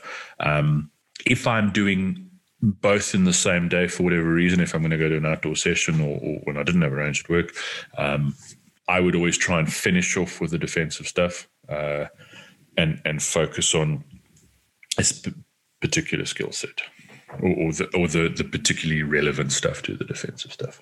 And, uh, Interesting. as- and unless you're doing a test that demand because and that's the thing. If you're testing, then cold and demand also. If you're training, it's irrelevant. What I want from training is the best possible results. Uh, Interesting. So that's the opposite way of what I typically do. And I think it's probably primarily because the very first thing I want to do when I get to the range is a is an on demand skill test with what I'm carrying. Um, now, I hear you, and I might switch that up a little bit going forward, um, where I might move away from doing an on demand skills test every time I go to the range and instead shoot the competition stuff and then finish with defensive stuff at times. Um, interesting. Your, your your other option, Dark Side, if you want to do that, is do a short on demand test to see where you are, do your training session, and then do a practice session with with your carry gear. I like that. If, if if that's what That's you cool. want to do. Um, so I and, and related to that, and I hope I'm not straying off the topic or No, there are there, there's a couple of there's a couple of drills I really like with my carry gear um, because I think that because I once again and I use the word a lot, but I think it's important. I want to hardwire particular um, sort of result uh, or particular things in, um, and there are things I want to do as a cold on demand test. There are things I want to do. I'll, I'll wander down, generally change the ammo in the gun because I can't afford to shoot carry ammo for everything. Um, I, I'm fortunate that I and and sorry, let let's just backtrack before I go on this this thing. In in response to the slight differences in in range gear and, and carry gear, the more different it is, the more effort you're going to have to make to deal with that. Um, I like you two. I can dress like a bit of a slob at work, um, and even if I'm not, uh, I very rarely have a tucked in shirt. Um, so, for all intents and purposes, my my carry gun sits in one place in one holster, and the only time it actually goes to a different sort of position is the rare occasion I shoot an IDPA match with it because the defensive pistol short sport doesn't allow me to use my everyday carry holster. Sorry, moving swiftly along. Um, so the uh, um, so so for me, it's not a it's not a huge change. Uh, if if your reality and, and and this is the thing, if your reality is that you you ankle carry, pocket carry, carrying an enigma under a tucked in shirt, whatever. Um, there's absolutely no drama there. Just be be aware of two things. Spend a bit more time working on that stuff, especially dry, because it's free. Uh, and especially if you're, for example, using the the the the um, tuckable holster or the Enigma because it's 2021, so fuck off with your tuckable holster. Um, if if that's what you're doing, make sure that whatever drawing technique, especially you're using, is robust enough to work across a couple of different things. So even if that's not how you're carrying, even if you carry under a t-shirt or a or a, a, an untucked button-up shirt or whatever, make sure that whatever you do is robust enough that it's going to clear that garment. It may cost you two or three buttons on your button-up shirt um, in, in a draw, you know, at full speed. Uh, but you know, so as a silly example, don't be trying to rush down and hook the bottom of a shirt. Um, you know, if your hands are there, that's fine.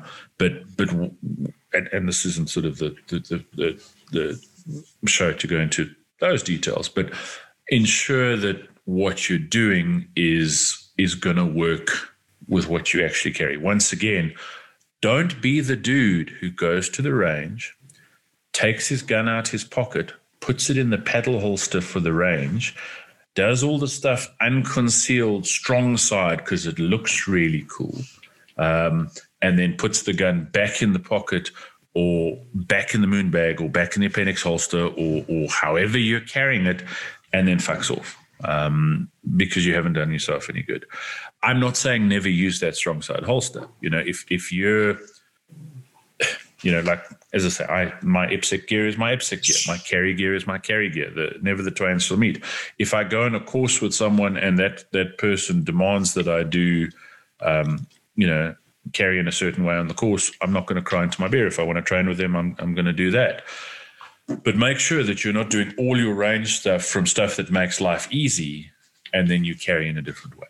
Um, because once again, you're now going to be trying to deal with that problem. You haven't got that hardwired solution.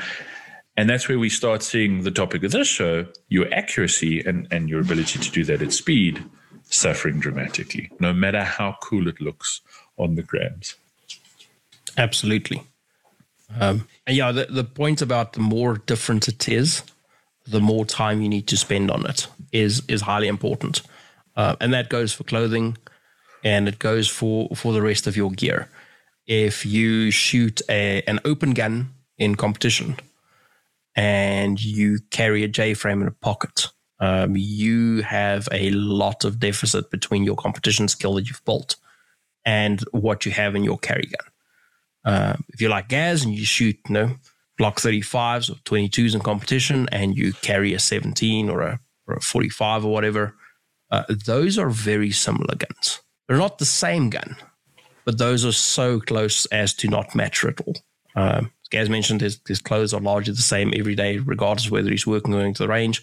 Same for T, he wears the same sort of stuff, regardless of whether he's going to the range or, uh, or similar stuff, regardless of whether he's going to the range or going to work. I'm the same. Like my stuff is is generally pretty similar, all the same. Um, if you work in a suit or something, you need to spend a little more time um, because you're probably not going to the range in a suit uh, very regularly, if at all, at the moment. But you can, um, you can dry drill that. Absolutely, absolutely, and you should.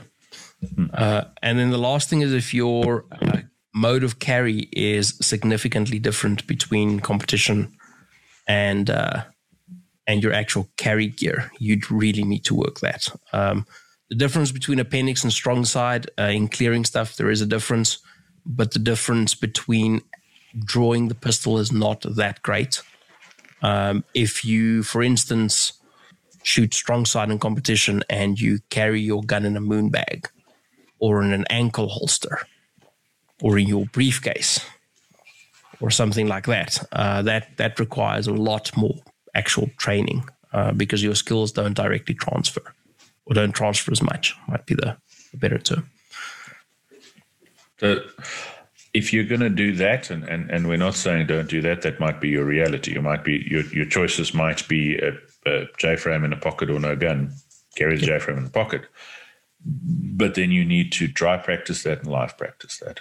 A really useful test, and uh, to kind of hit in with with Corn's, uh, you know, cold on demand test.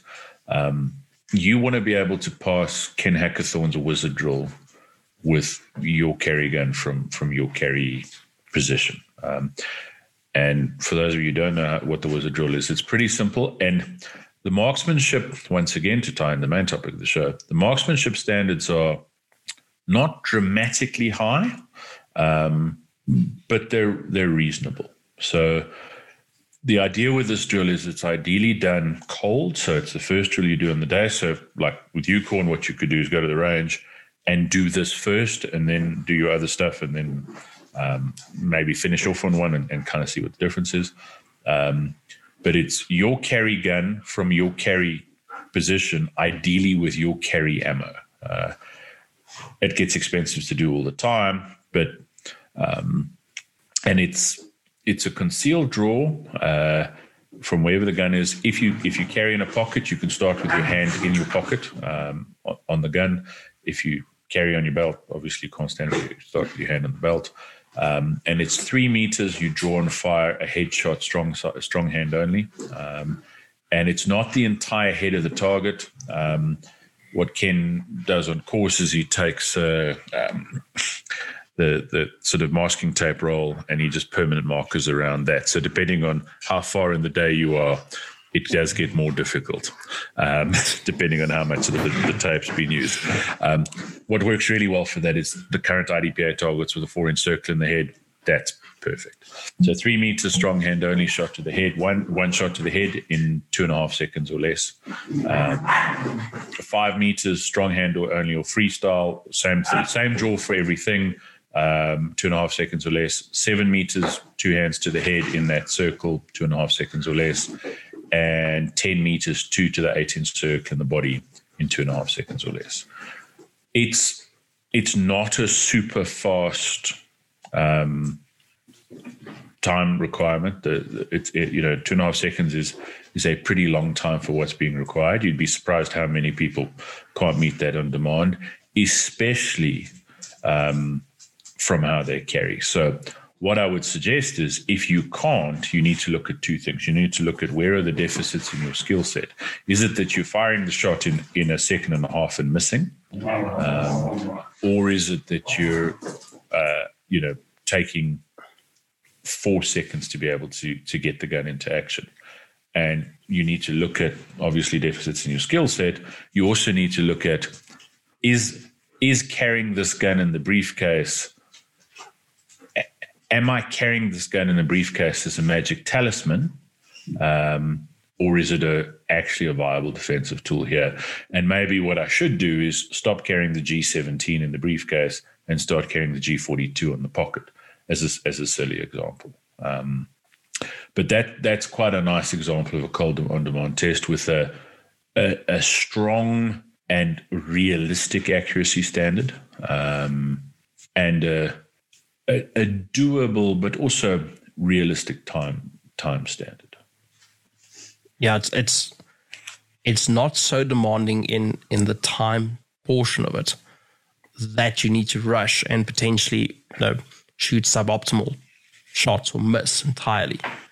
Um, but it's tight enough in terms of time that a lot of people will struggle with it.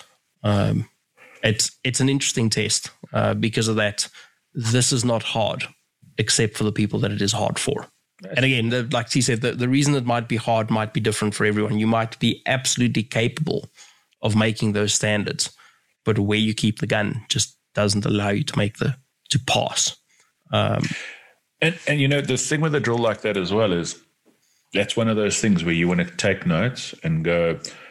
Don't go, oh shit, it took me 3.2 seconds to fire the shot. I'm a total failure in life um, go, okay, it took me 3.2 seconds to fire the shot. Where are the deficiencies? Maybe I need training. Maybe I need to work on this. Maybe I need to actually just shoot my carry gun a little bit more and not only ever shoot my my awesome open gun and not be able to deal with with with this gun. Um, and uh, you know, you you can track your improvement and and if if you're if you're someone who's you know comfortably making those time those time uh, the, the restraints, then tighten up the time restraint. Uh, you know, if if you if if you think doing it in two and a half seconds on demand is a piece of piss, then make it two seconds.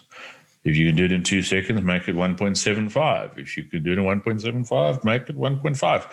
Whatever. Um, you know, but don't game it then. So, uh, you know, it, it's a useful way to to kind of track it. You're also you're doing some really solid um, manipulations on not just coming out and firing at the center mass of the target, which is one of those things that I hate when people talk about center mass or the expression center body mass. Just it jars my ears. Um, What's that and- center and- body mass? fuck you, Garrett. No, no, no, Garrett. What he said was center body mass. No, I'm going to shoot. Sorry, both T, of you had to throw that one in. mass. Yeah, I would have done the same thing. Don't worry. Not from over there with nine million, not. Um, and you know the, the problem with that sort of center mass thing is l- look at the center of your body or center of a target. What is that bullet hitting? It's going below the diaphragm. What did we discuss earlier? We want those bullets above the diaphragm. Yeah. So that's that's one of those things that, that, that we want to be cognizant of. So that brings up something that's kind of important, which we've we've mentioned already. You know, where the rounds go is very important. Um, a lot of the targets available uh, may have an area that is an acceptable accuracy standard, but that thing might be in the wrong place. Um, how do you deal with that? Are you just drawing a a different area onto the uh, target in a more realistic spot? Um, do you just deal with that? I'm shooting this accuracy stand in that spot, and you know that you've done enough of this that you will put rounds where they belong, where, where they're going to be effective, uh, regardless of where you train on the the targets that you train on. It's a really good question, and, and I and I think the the answer is there's a couple of facets to it. Um, for for myself, depending on the drill I'm doing, my approach might vary slightly. So, if I'm doing a, a uh, Gabe White food court standards, or one of my current favorite drills is the um, LAPD SWAT qualification because it looks pretty easy. It's actually fucking hard to clean. Um, where the standards are an eight inch circle and a four inch circle in the head, I'll use an IDPA target. Um, it's close enough. Uh, also, if you kind of look at that IDPA target, the circle looks a bit low, but then if you actually kind of visualize where armpits would be, it's it it it's good enough for the job. Um, if if you have a if you make sure that you're aware of anatomy uh, separately to that, if that makes sense. So Yep. if I'm if I'm doing a standardized sort of drill or a standardized test, I'm I'm gonna I'm gonna try and use the target that that is used for that or as close as possible to. Um, you know, for some drills, I don't have an F, I don't have access to FBI Q targets, and it's too much of a ball like. So I'll use an IDPA target because I think the the the, the A zone's a little bit smaller. Um, it's if I if I'm as opposed to doing a standardized drill, if I'm training, what I'll generally do is staple a B8 with the B8 high in the chest um, on on one of those IDPA targets, so that I'm I'm kind of drawing there. I'm shooting a reasonable accuracy standard there, and then doing what I need to do. So. Um, but as we said earlier, if you look at that IDP, target, the, the current one, while anatomically it doesn't look like anything, um, the mechanical skill that the target's in the right place. And then jokes aside, and, and, and I joke about this in class all the time, but I do it um, when I walk around shopping centers, I or wherever I am, I look at people and look at where I need to put my sights to to, to place shots that would stop them. Um, I don't pull out my gun. I don't do it to children because I think that would be a little bit creepy.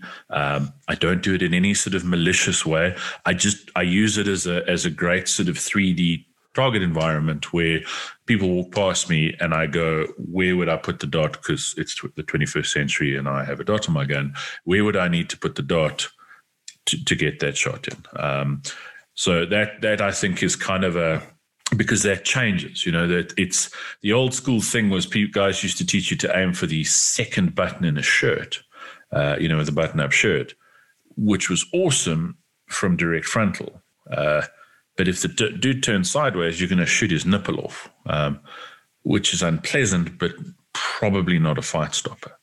Um, so that's why I, I, prefer to kind of think in in, in 3D, and and that can be challenging to do with uh, with with targets on the range. And I think sometimes in in the pursuit of of that that sort of realism, guys spend sometimes spend a bit too much time trying to faff around with shit like that instead of working their skills, um, and then just being aware of of where that shot's going to go. Um, and I know a lot of people listening to this and going, "Yeah, but you know, in a fight, I just want to get shots off." And once again, I I my best chance of controlling what I do in a fight is not in the fight. My best chance of being able to control what I do in the fight is in what I do in training. Um, and and will I do that 100%? Probably not. Um, but if I can get 60% of a really solid base, I've got something workable. If if I can if I can get if I get 60% of fuck all, well, it's completely useless. And and if I get thirty percent of that, it's it's it's a dog show. So it's it's not about you know overestimating your ability or, or, or anything like that. It's about doing sort of robust skills development so that we, you have the best possible chance and opportunity to have those those skills available to you or, or as much of them as possible. Um, if that makes sense. Yeah, if, if there's a skill that you can't do, and that skill doesn't have to be shooting, um, the act of shooting, um, if there's something that you can't do that is relatively important uh, for defensive encounters, you're not going to improvise that skill on the spot. If you don't know how to clear a double feed, if you don't know the procedure for doing that, um, you're not going to figure that out in the middle of gunfight. I promise you, you're not. Um, lots of guys, if you give them a gun set up with a double feed and uh, you you have them clear it on the range in their own time with no instruction, uh, they will have a hard time clearing it. You're not going to improvise that skill during a stressful situation. Same thing with shooting. If you can't shoot a reasonable group in your own time, you're not going to improvise miraculous accuracy in the middle of a gunfight if you can't draw your pistol, you're not going to miraculously learn how to draw it efficiently in the middle of a gunfight. Um, and that's that's what the training aspect's about. Hackathorn's law. You will not attempt in a fight that which you are not confident you can do on the range. Yep. Exactly. Uh, if you know, guys talk about well, do X, Y, or Z. If if you're not confident on the range that that you can do something on demand, you probably won't try it in a fight. Um, a really interesting thing, and, and and one of the things that got me thinking about wanting to do the show is um, Darryl Bolke is a is a US gun writer, instructor, dude I have a lot of respect for. We don't agree on everything, but I have a lot of respect for him. And he's a bright dude. And and he he was with a law enforcement agency that that was in a lot of shootings, um, and his guys, he he got a lot of info from from the LAPD SWAT instructors, the D platoon guys back in the day. Uh, and bear in mind, LAPD SWAT on average had a 80% hit ratio in gunfights, um, which is freaking high. Um, NYPD on average runs about 10%. Um, and he took those training methodologies back to his guys. And, and, and that involved a lot of 10 meters and in. His guys were taught a classic failure to stop drill. Two rounds to the chest one to the head if the if, if the guy doesn't go down after the two to the chest. Um, and they were using single stack guns. So a lot of a lot of um, reloads with retention or tactical reloads. And what happened was when his guys got in shootings that's what they did. Um, so they weren't just blasting off rounds; they were they were they were finishing fights really quickly. Um, and it's not about magic; it's not about anything like that. It's they had a, a really good training base um, that got uh, hardwired, um, that became their default response. So it was not a case of, oh, I need to improvise. Oh, I've shot eight rounds into this guy's chest, which seems to be the currently fashionable thing, and now he's not gone down. What do I do? Because he's wearing a fucking he's wearing body armor, or he just doesn't care about your your results. Um, and that's something to bear in mind. Once again, to use the, the, the hunting example, those of you who've hunted your hunting rifle is whatever it is. I don't give it a two two three. Is substantially more powerful than your pistol. Um, and I've I've shot an impala clean through the heart with a seven x sixty four greatest caliber in the world ever. He was dead on his feet and he ran for hundred meters dead on his feet. Um, now he was a lot smaller and a lot less aggressive than your average home invader. Uh, and the gun I shot him with was a lot more powerful than the gun I carry. So we need to have a a hardwired response to what happens if that doesn't work. Um, we need to have those good hits because it's more likely to stop him. Um, but we need to have that response to to what happens if it doesn't work, so that, as Corné said, we're not trying to improvise. We're not trying to, oh shit, what I've shot him eight times and he hasn't gone down. What do I do now? Uh, what what we rather want is that ba ba ba ba ba ba.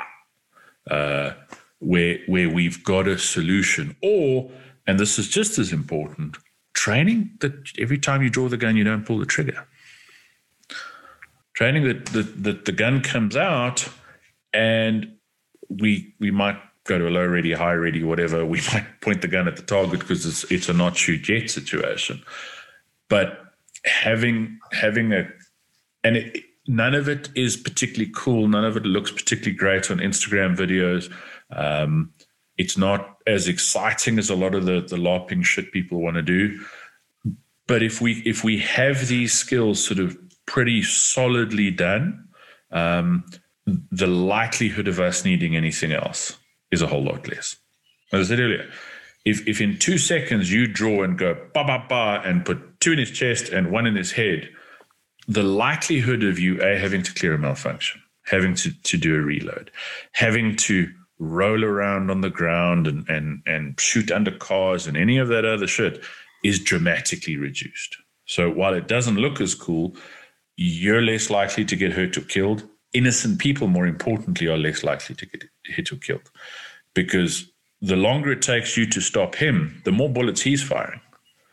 Um, and he doesn't give a shit where those end up. So the ones that don't hit you are, are possibly hitting other uh, other people. So the longer it's taking you to stop him from from whatever he's doing, the greater the likelihood of of other innocent people being being injured. Um, and chances are he's got friends. Um, so I also don't want to be sitting there going ba ba ba ba ba ba ba ba ba ba ba ba ba for 16 rounds into bad guy number one.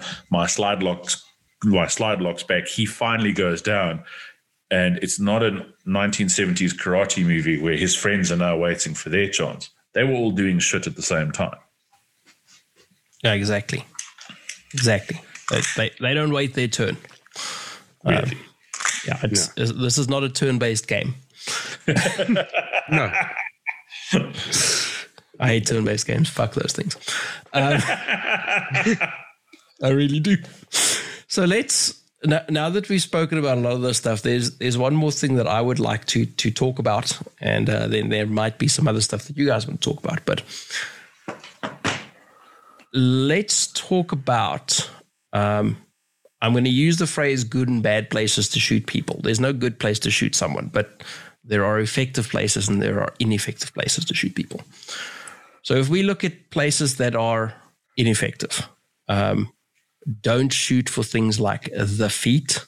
Uh, in general, there might be like super outliers. I understand this, but in general, we don't want to shoot the feet. We don't want to shoot at the lower legs. We don't want to shoot at the arms. Um, one, it's it's ineffective at stopping people, but two, those are really hard targets to hit. One, they're pretty small, and two, they move pretty quickly and independently of the body. Um, I can move my arms around while my torso stays entirely still um, and I can move them pretty rapidly. um, like I said, same thing for feet. Um, upper legs can be effective. It's still not the place that I would I would choose. But there are there are major arteries that run through there, uh, but not not ideal. Um, obviously, the head is a really good target area uh, for for producing stops. Uh, it is smaller and it does also uh, move a fair bit. So accuracy standards is really important if you are going for headshots because you need to you need to be pretty precise uh, in in in the placement of those shots. Torsos, upper torso, upper chest is obviously the the, the preferred place to put rounds uh, initially. But if people are turning, what you're really looking for is shots placed through the upper chest in a place where they intersect important things. So we're we're less concerned with shooting people in the upper chest. We're more concerned with having rounds intersect things that are important. So if you get a side-on shot, you want to, and again, th- this will be something that you need to go work on your own. Um, get some diagrams, get some 3D models. There's there's some available online of where important parts of the body are located, and where you'd need to place rounds to intersect those important things from various angles. Um, so yeah, teabag important uh, bad places to aim for. Um, basically anywhere that's not the upper chest or the head, generally. Um, yep. I what I generally tell people to, to, sort of visualize because because it's a 3D thing. Um, if you visualize your neck as a as a tube that runs down into your chest, so so kind of picture your neck carrying on down into your your chest up to, down to about the base of your sternum. If you aim for that tube, you, are going to hit something of value. Yep. Um, obviously, that that fist size target is, and same thing with the head. It's a fist size target in, in, in, sort of the head, not not the entire thing. Um, we by the same token, and this is not contradicting what we just said, uh, if all he gives you is a foot, yep. put a hole in it. Uh, That's why I started with don't yeah. don't aim for the feet, but there are those outliers. that's what you've got, and you need to work with it. But if you've got a full board dude presenting sort of face on with you, here's my chest, and you try and aim for the foot, yeah, that's counterproductive. And I think related to that, and this is one of those things, you know, people do the classic, why didn't you shoot the gun out of his hand? Um, because that that's a party trick. And, and movies. In, in, a defensive situation, I think I don't care how good your skill level is. Um, and, and, I'm talking, you could be Eric Grauffel. Uh, luck is going to be, play a bigger part whether that works than skill because of the amount of movement in the hand. And as we discussed earlier, the downside to that sort of thing is if that bullet misses, you could end up killing or injuring an innocent person. Um, and while that possibility always exists, I want to reduce it as much as possible. Uh, you know, if, if, if, you're shooting into the upper chest, um, with, with, with most sort of modern ammo, so expanding ammo, one of the reasons we carry expanding ammo is with with decent ammo that those bullets are either going to remain in his body or probably be found just behind him. Um, whereas we start shooting at things like hands and that, th- th- there's a lot less control over where that bullet's going to end up. Um, you know, the, the thing with legs is Murphy. Murphy is is is always a, a factor.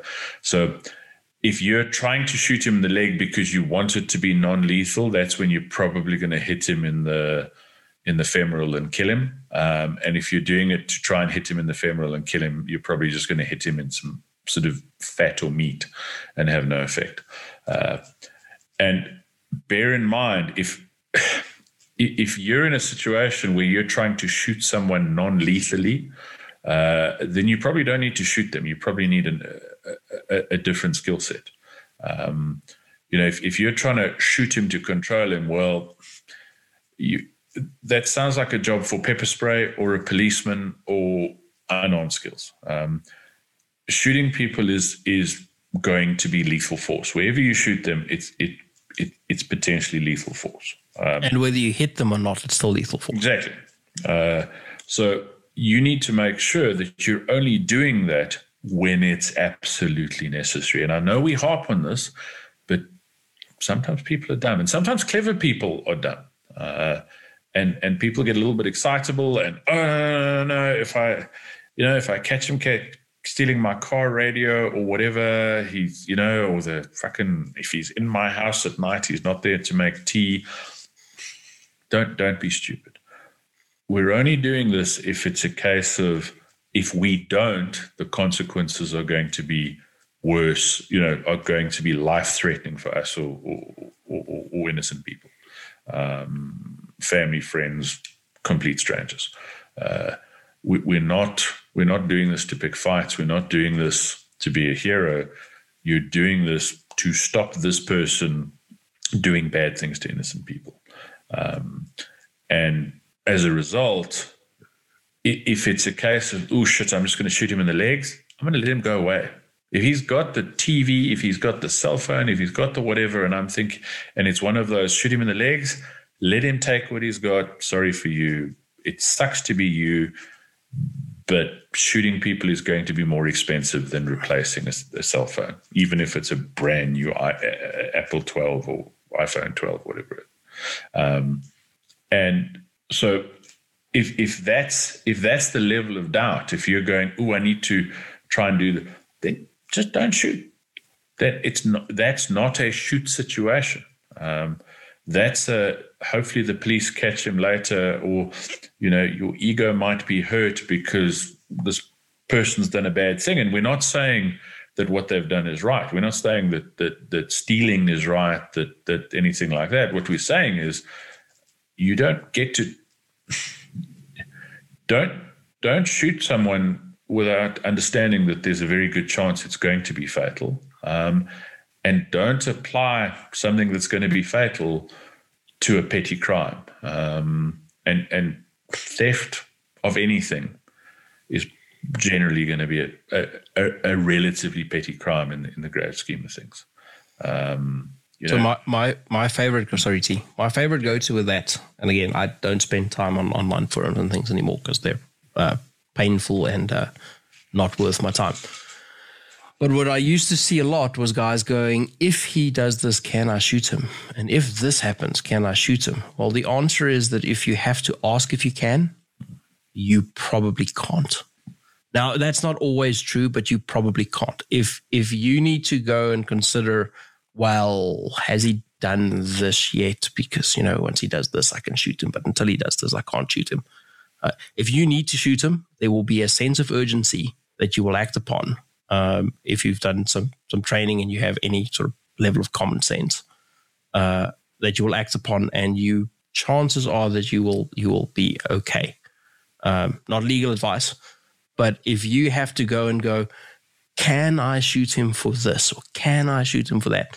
Especially if you're asking that in online forums, um, looking for reasons to shoot people is bad. Um, if if you truly need to use lethal force, you will know that you need to use it. Just trust me, you'll you'll know that it's necessary. Uh, you want to you want to if if it's a must I shoot him, or actually let me word that better, I must shoot him. Yeah, that's that's when you, you're going to need to. You're probably going to be in a position that you need to shoot. Um, and no, that's that's not because he hurt your ego or stole your shit. Um, it's yeah, as Corne said, guys all the time. Oh, can I, can I shoot him? Why you don't want to shoot him? If you can avoid shooting him, fan fucking tastic. Uh, th- this is about having a solution when the consequences of of not shooting him are going to be more dire than the consequences of shooting him. Uh, yep. And the consequences of shooting him are pretty dire. Uh, you know, it's it's it's not something that's that's taken lightly by our law, but by by the law in most countries that have any sort of rule of law, or even ours, which doesn't have much. Um, it's not something that you know. It's and and then there's the, this all the other sort of knock on effects of of having to, to use lethal force on a, on a, on a human being. Um, so if you can avoid all of that, fantastic. It's it's going to be easier to justify as a general rule it's going to be easier to explain in court it's going to be easier to explain to yourself in the mirror when you when you're brushing your teeth in the morning why you shot this other human being um, if it was a case of well if I didn't, he was going to rape that person. He was going to kill that person. He was going to cripple that person.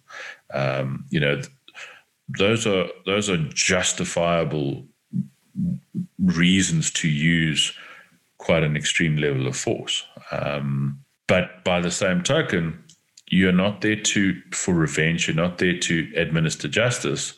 So even if he was going to do those things, and you pull out your gun and he runs away, fantastic. Even if he was going to do those things and you fire your first shot and his reaction is to fall over and flop like a fish, fantastic. Bullet's done its job. Gun's done its job. Uh, you, you don't want to now become the bad guy by walking over and as as we mentioned in the beginning, putting three in the back of his skull to make sure he's dead. Um, because I don't really want bad guys listening to the show. If you're a murderer, fuck off. We don't want you. Even if you give us five stars, we don't want you. Um, yeah, grounds for expulsion from the club. Yeah, you don't get to be in the club if you're a murderer. Right of admission reserved. Damn Yeah, that- straight. This, this show, and, and and you know, when we discuss the defensive stuff, it's for, it, it's for the good guys. It's it's for people who appreciate sort of the the severity of of of the possibility, and and who want to keep things um, want to keep other good people safe. Uh, it's not for vigilantes. You, you're not Charles Bronson. Um, you know, this, this is not a dodgy 1970s action movie. Uh, so, and you're also not John Wick. Um, so your your job is not to go around shooting people. Um, and if you can avoid that, all the better. If you have to do it, do it fucking well. Um, you know, don't don't don't be the if if if you miss and kill an innocent person, their degree of death or, or permanent disfigurement doesn't change depending on who shot them. They're not less dead because a bad guy shot a good guy shot them by accident as opposed to bad guy shooting them on purpose. Um, they're not disfigured, crippled, paralyzed, disabled, whatever, less because you did it by accident. Um, so you you need to make sure that if you, you you're going to have the possibility of using a, a, a firearm in a public space, you've done and, and there's no guarantees. Shit happens. Um, but you've done everything you reasonably could uh, to to have the best possible control of that gun, which is not going to the range once a year and firing six rounds.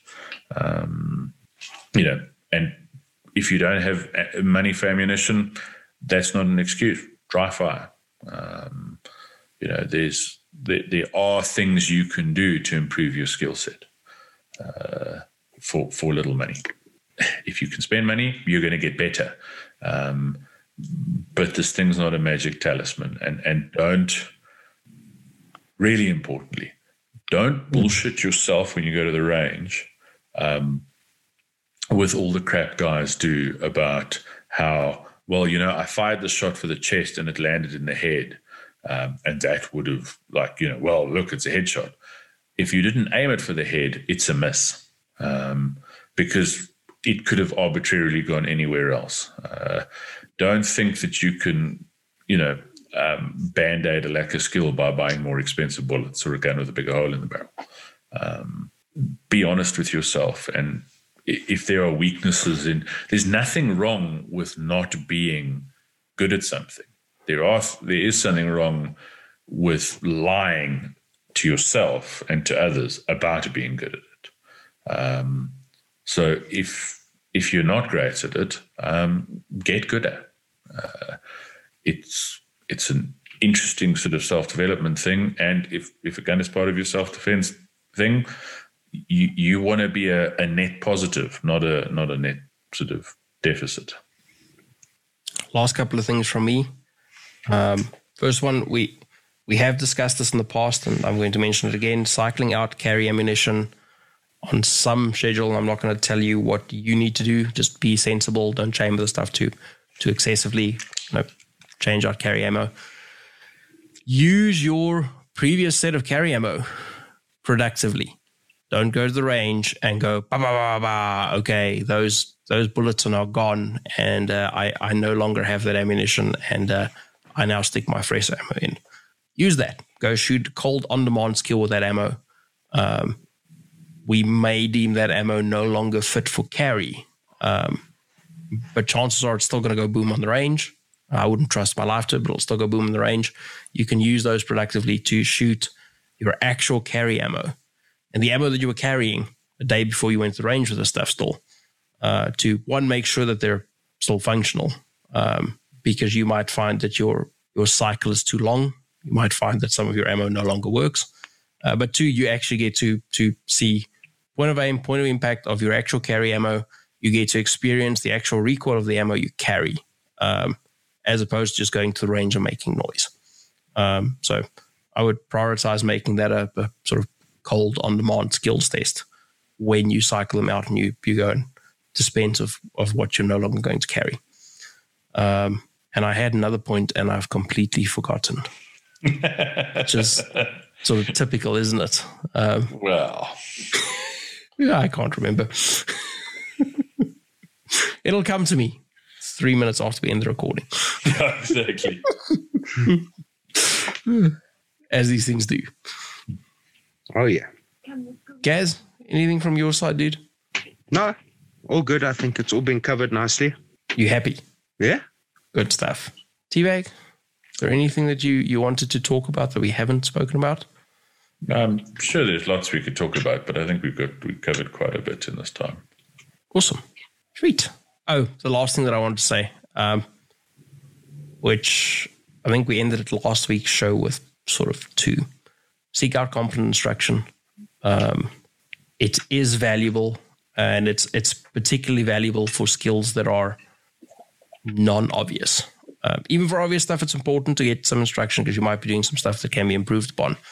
But carry gun skill and defensive mindset uh, is something that is not necessarily obvious to everyone. Uh, finding a competent instructor who can talk you through the stuff uh, and and show you some of this is of great value. Um, so go ahead and do that. Um, our very own T obviously teaches uh, self defense skills, so that's the dude I would recommend you go to first. Um, Adrian from uh, TDI as well. That's another guy I would highly recommend for this sort of stuff. Um, I'll steal some of Gaz's thunder. Uh, thanks to all the guys who've been uh, joining Gaz's club. Uh, thanks for the reviews. We really appreciate it. Um, please keep lying about us. Uh, Thanks, Andy. yeah. He's probably the only one who's not lying. Um, so uh, yeah, thanks thanks to everyone who's who's been uh, who's who's listened to Gaz's call and uh, given us reviews. We really do appreciate it. We really appreciate you guys taking the time to listen to us uh, waffle on um, and uh, like, comment, subscribe, share, all that good shit. Gaz, That's the one. Later, losers. Fucking perfect. motherfucker.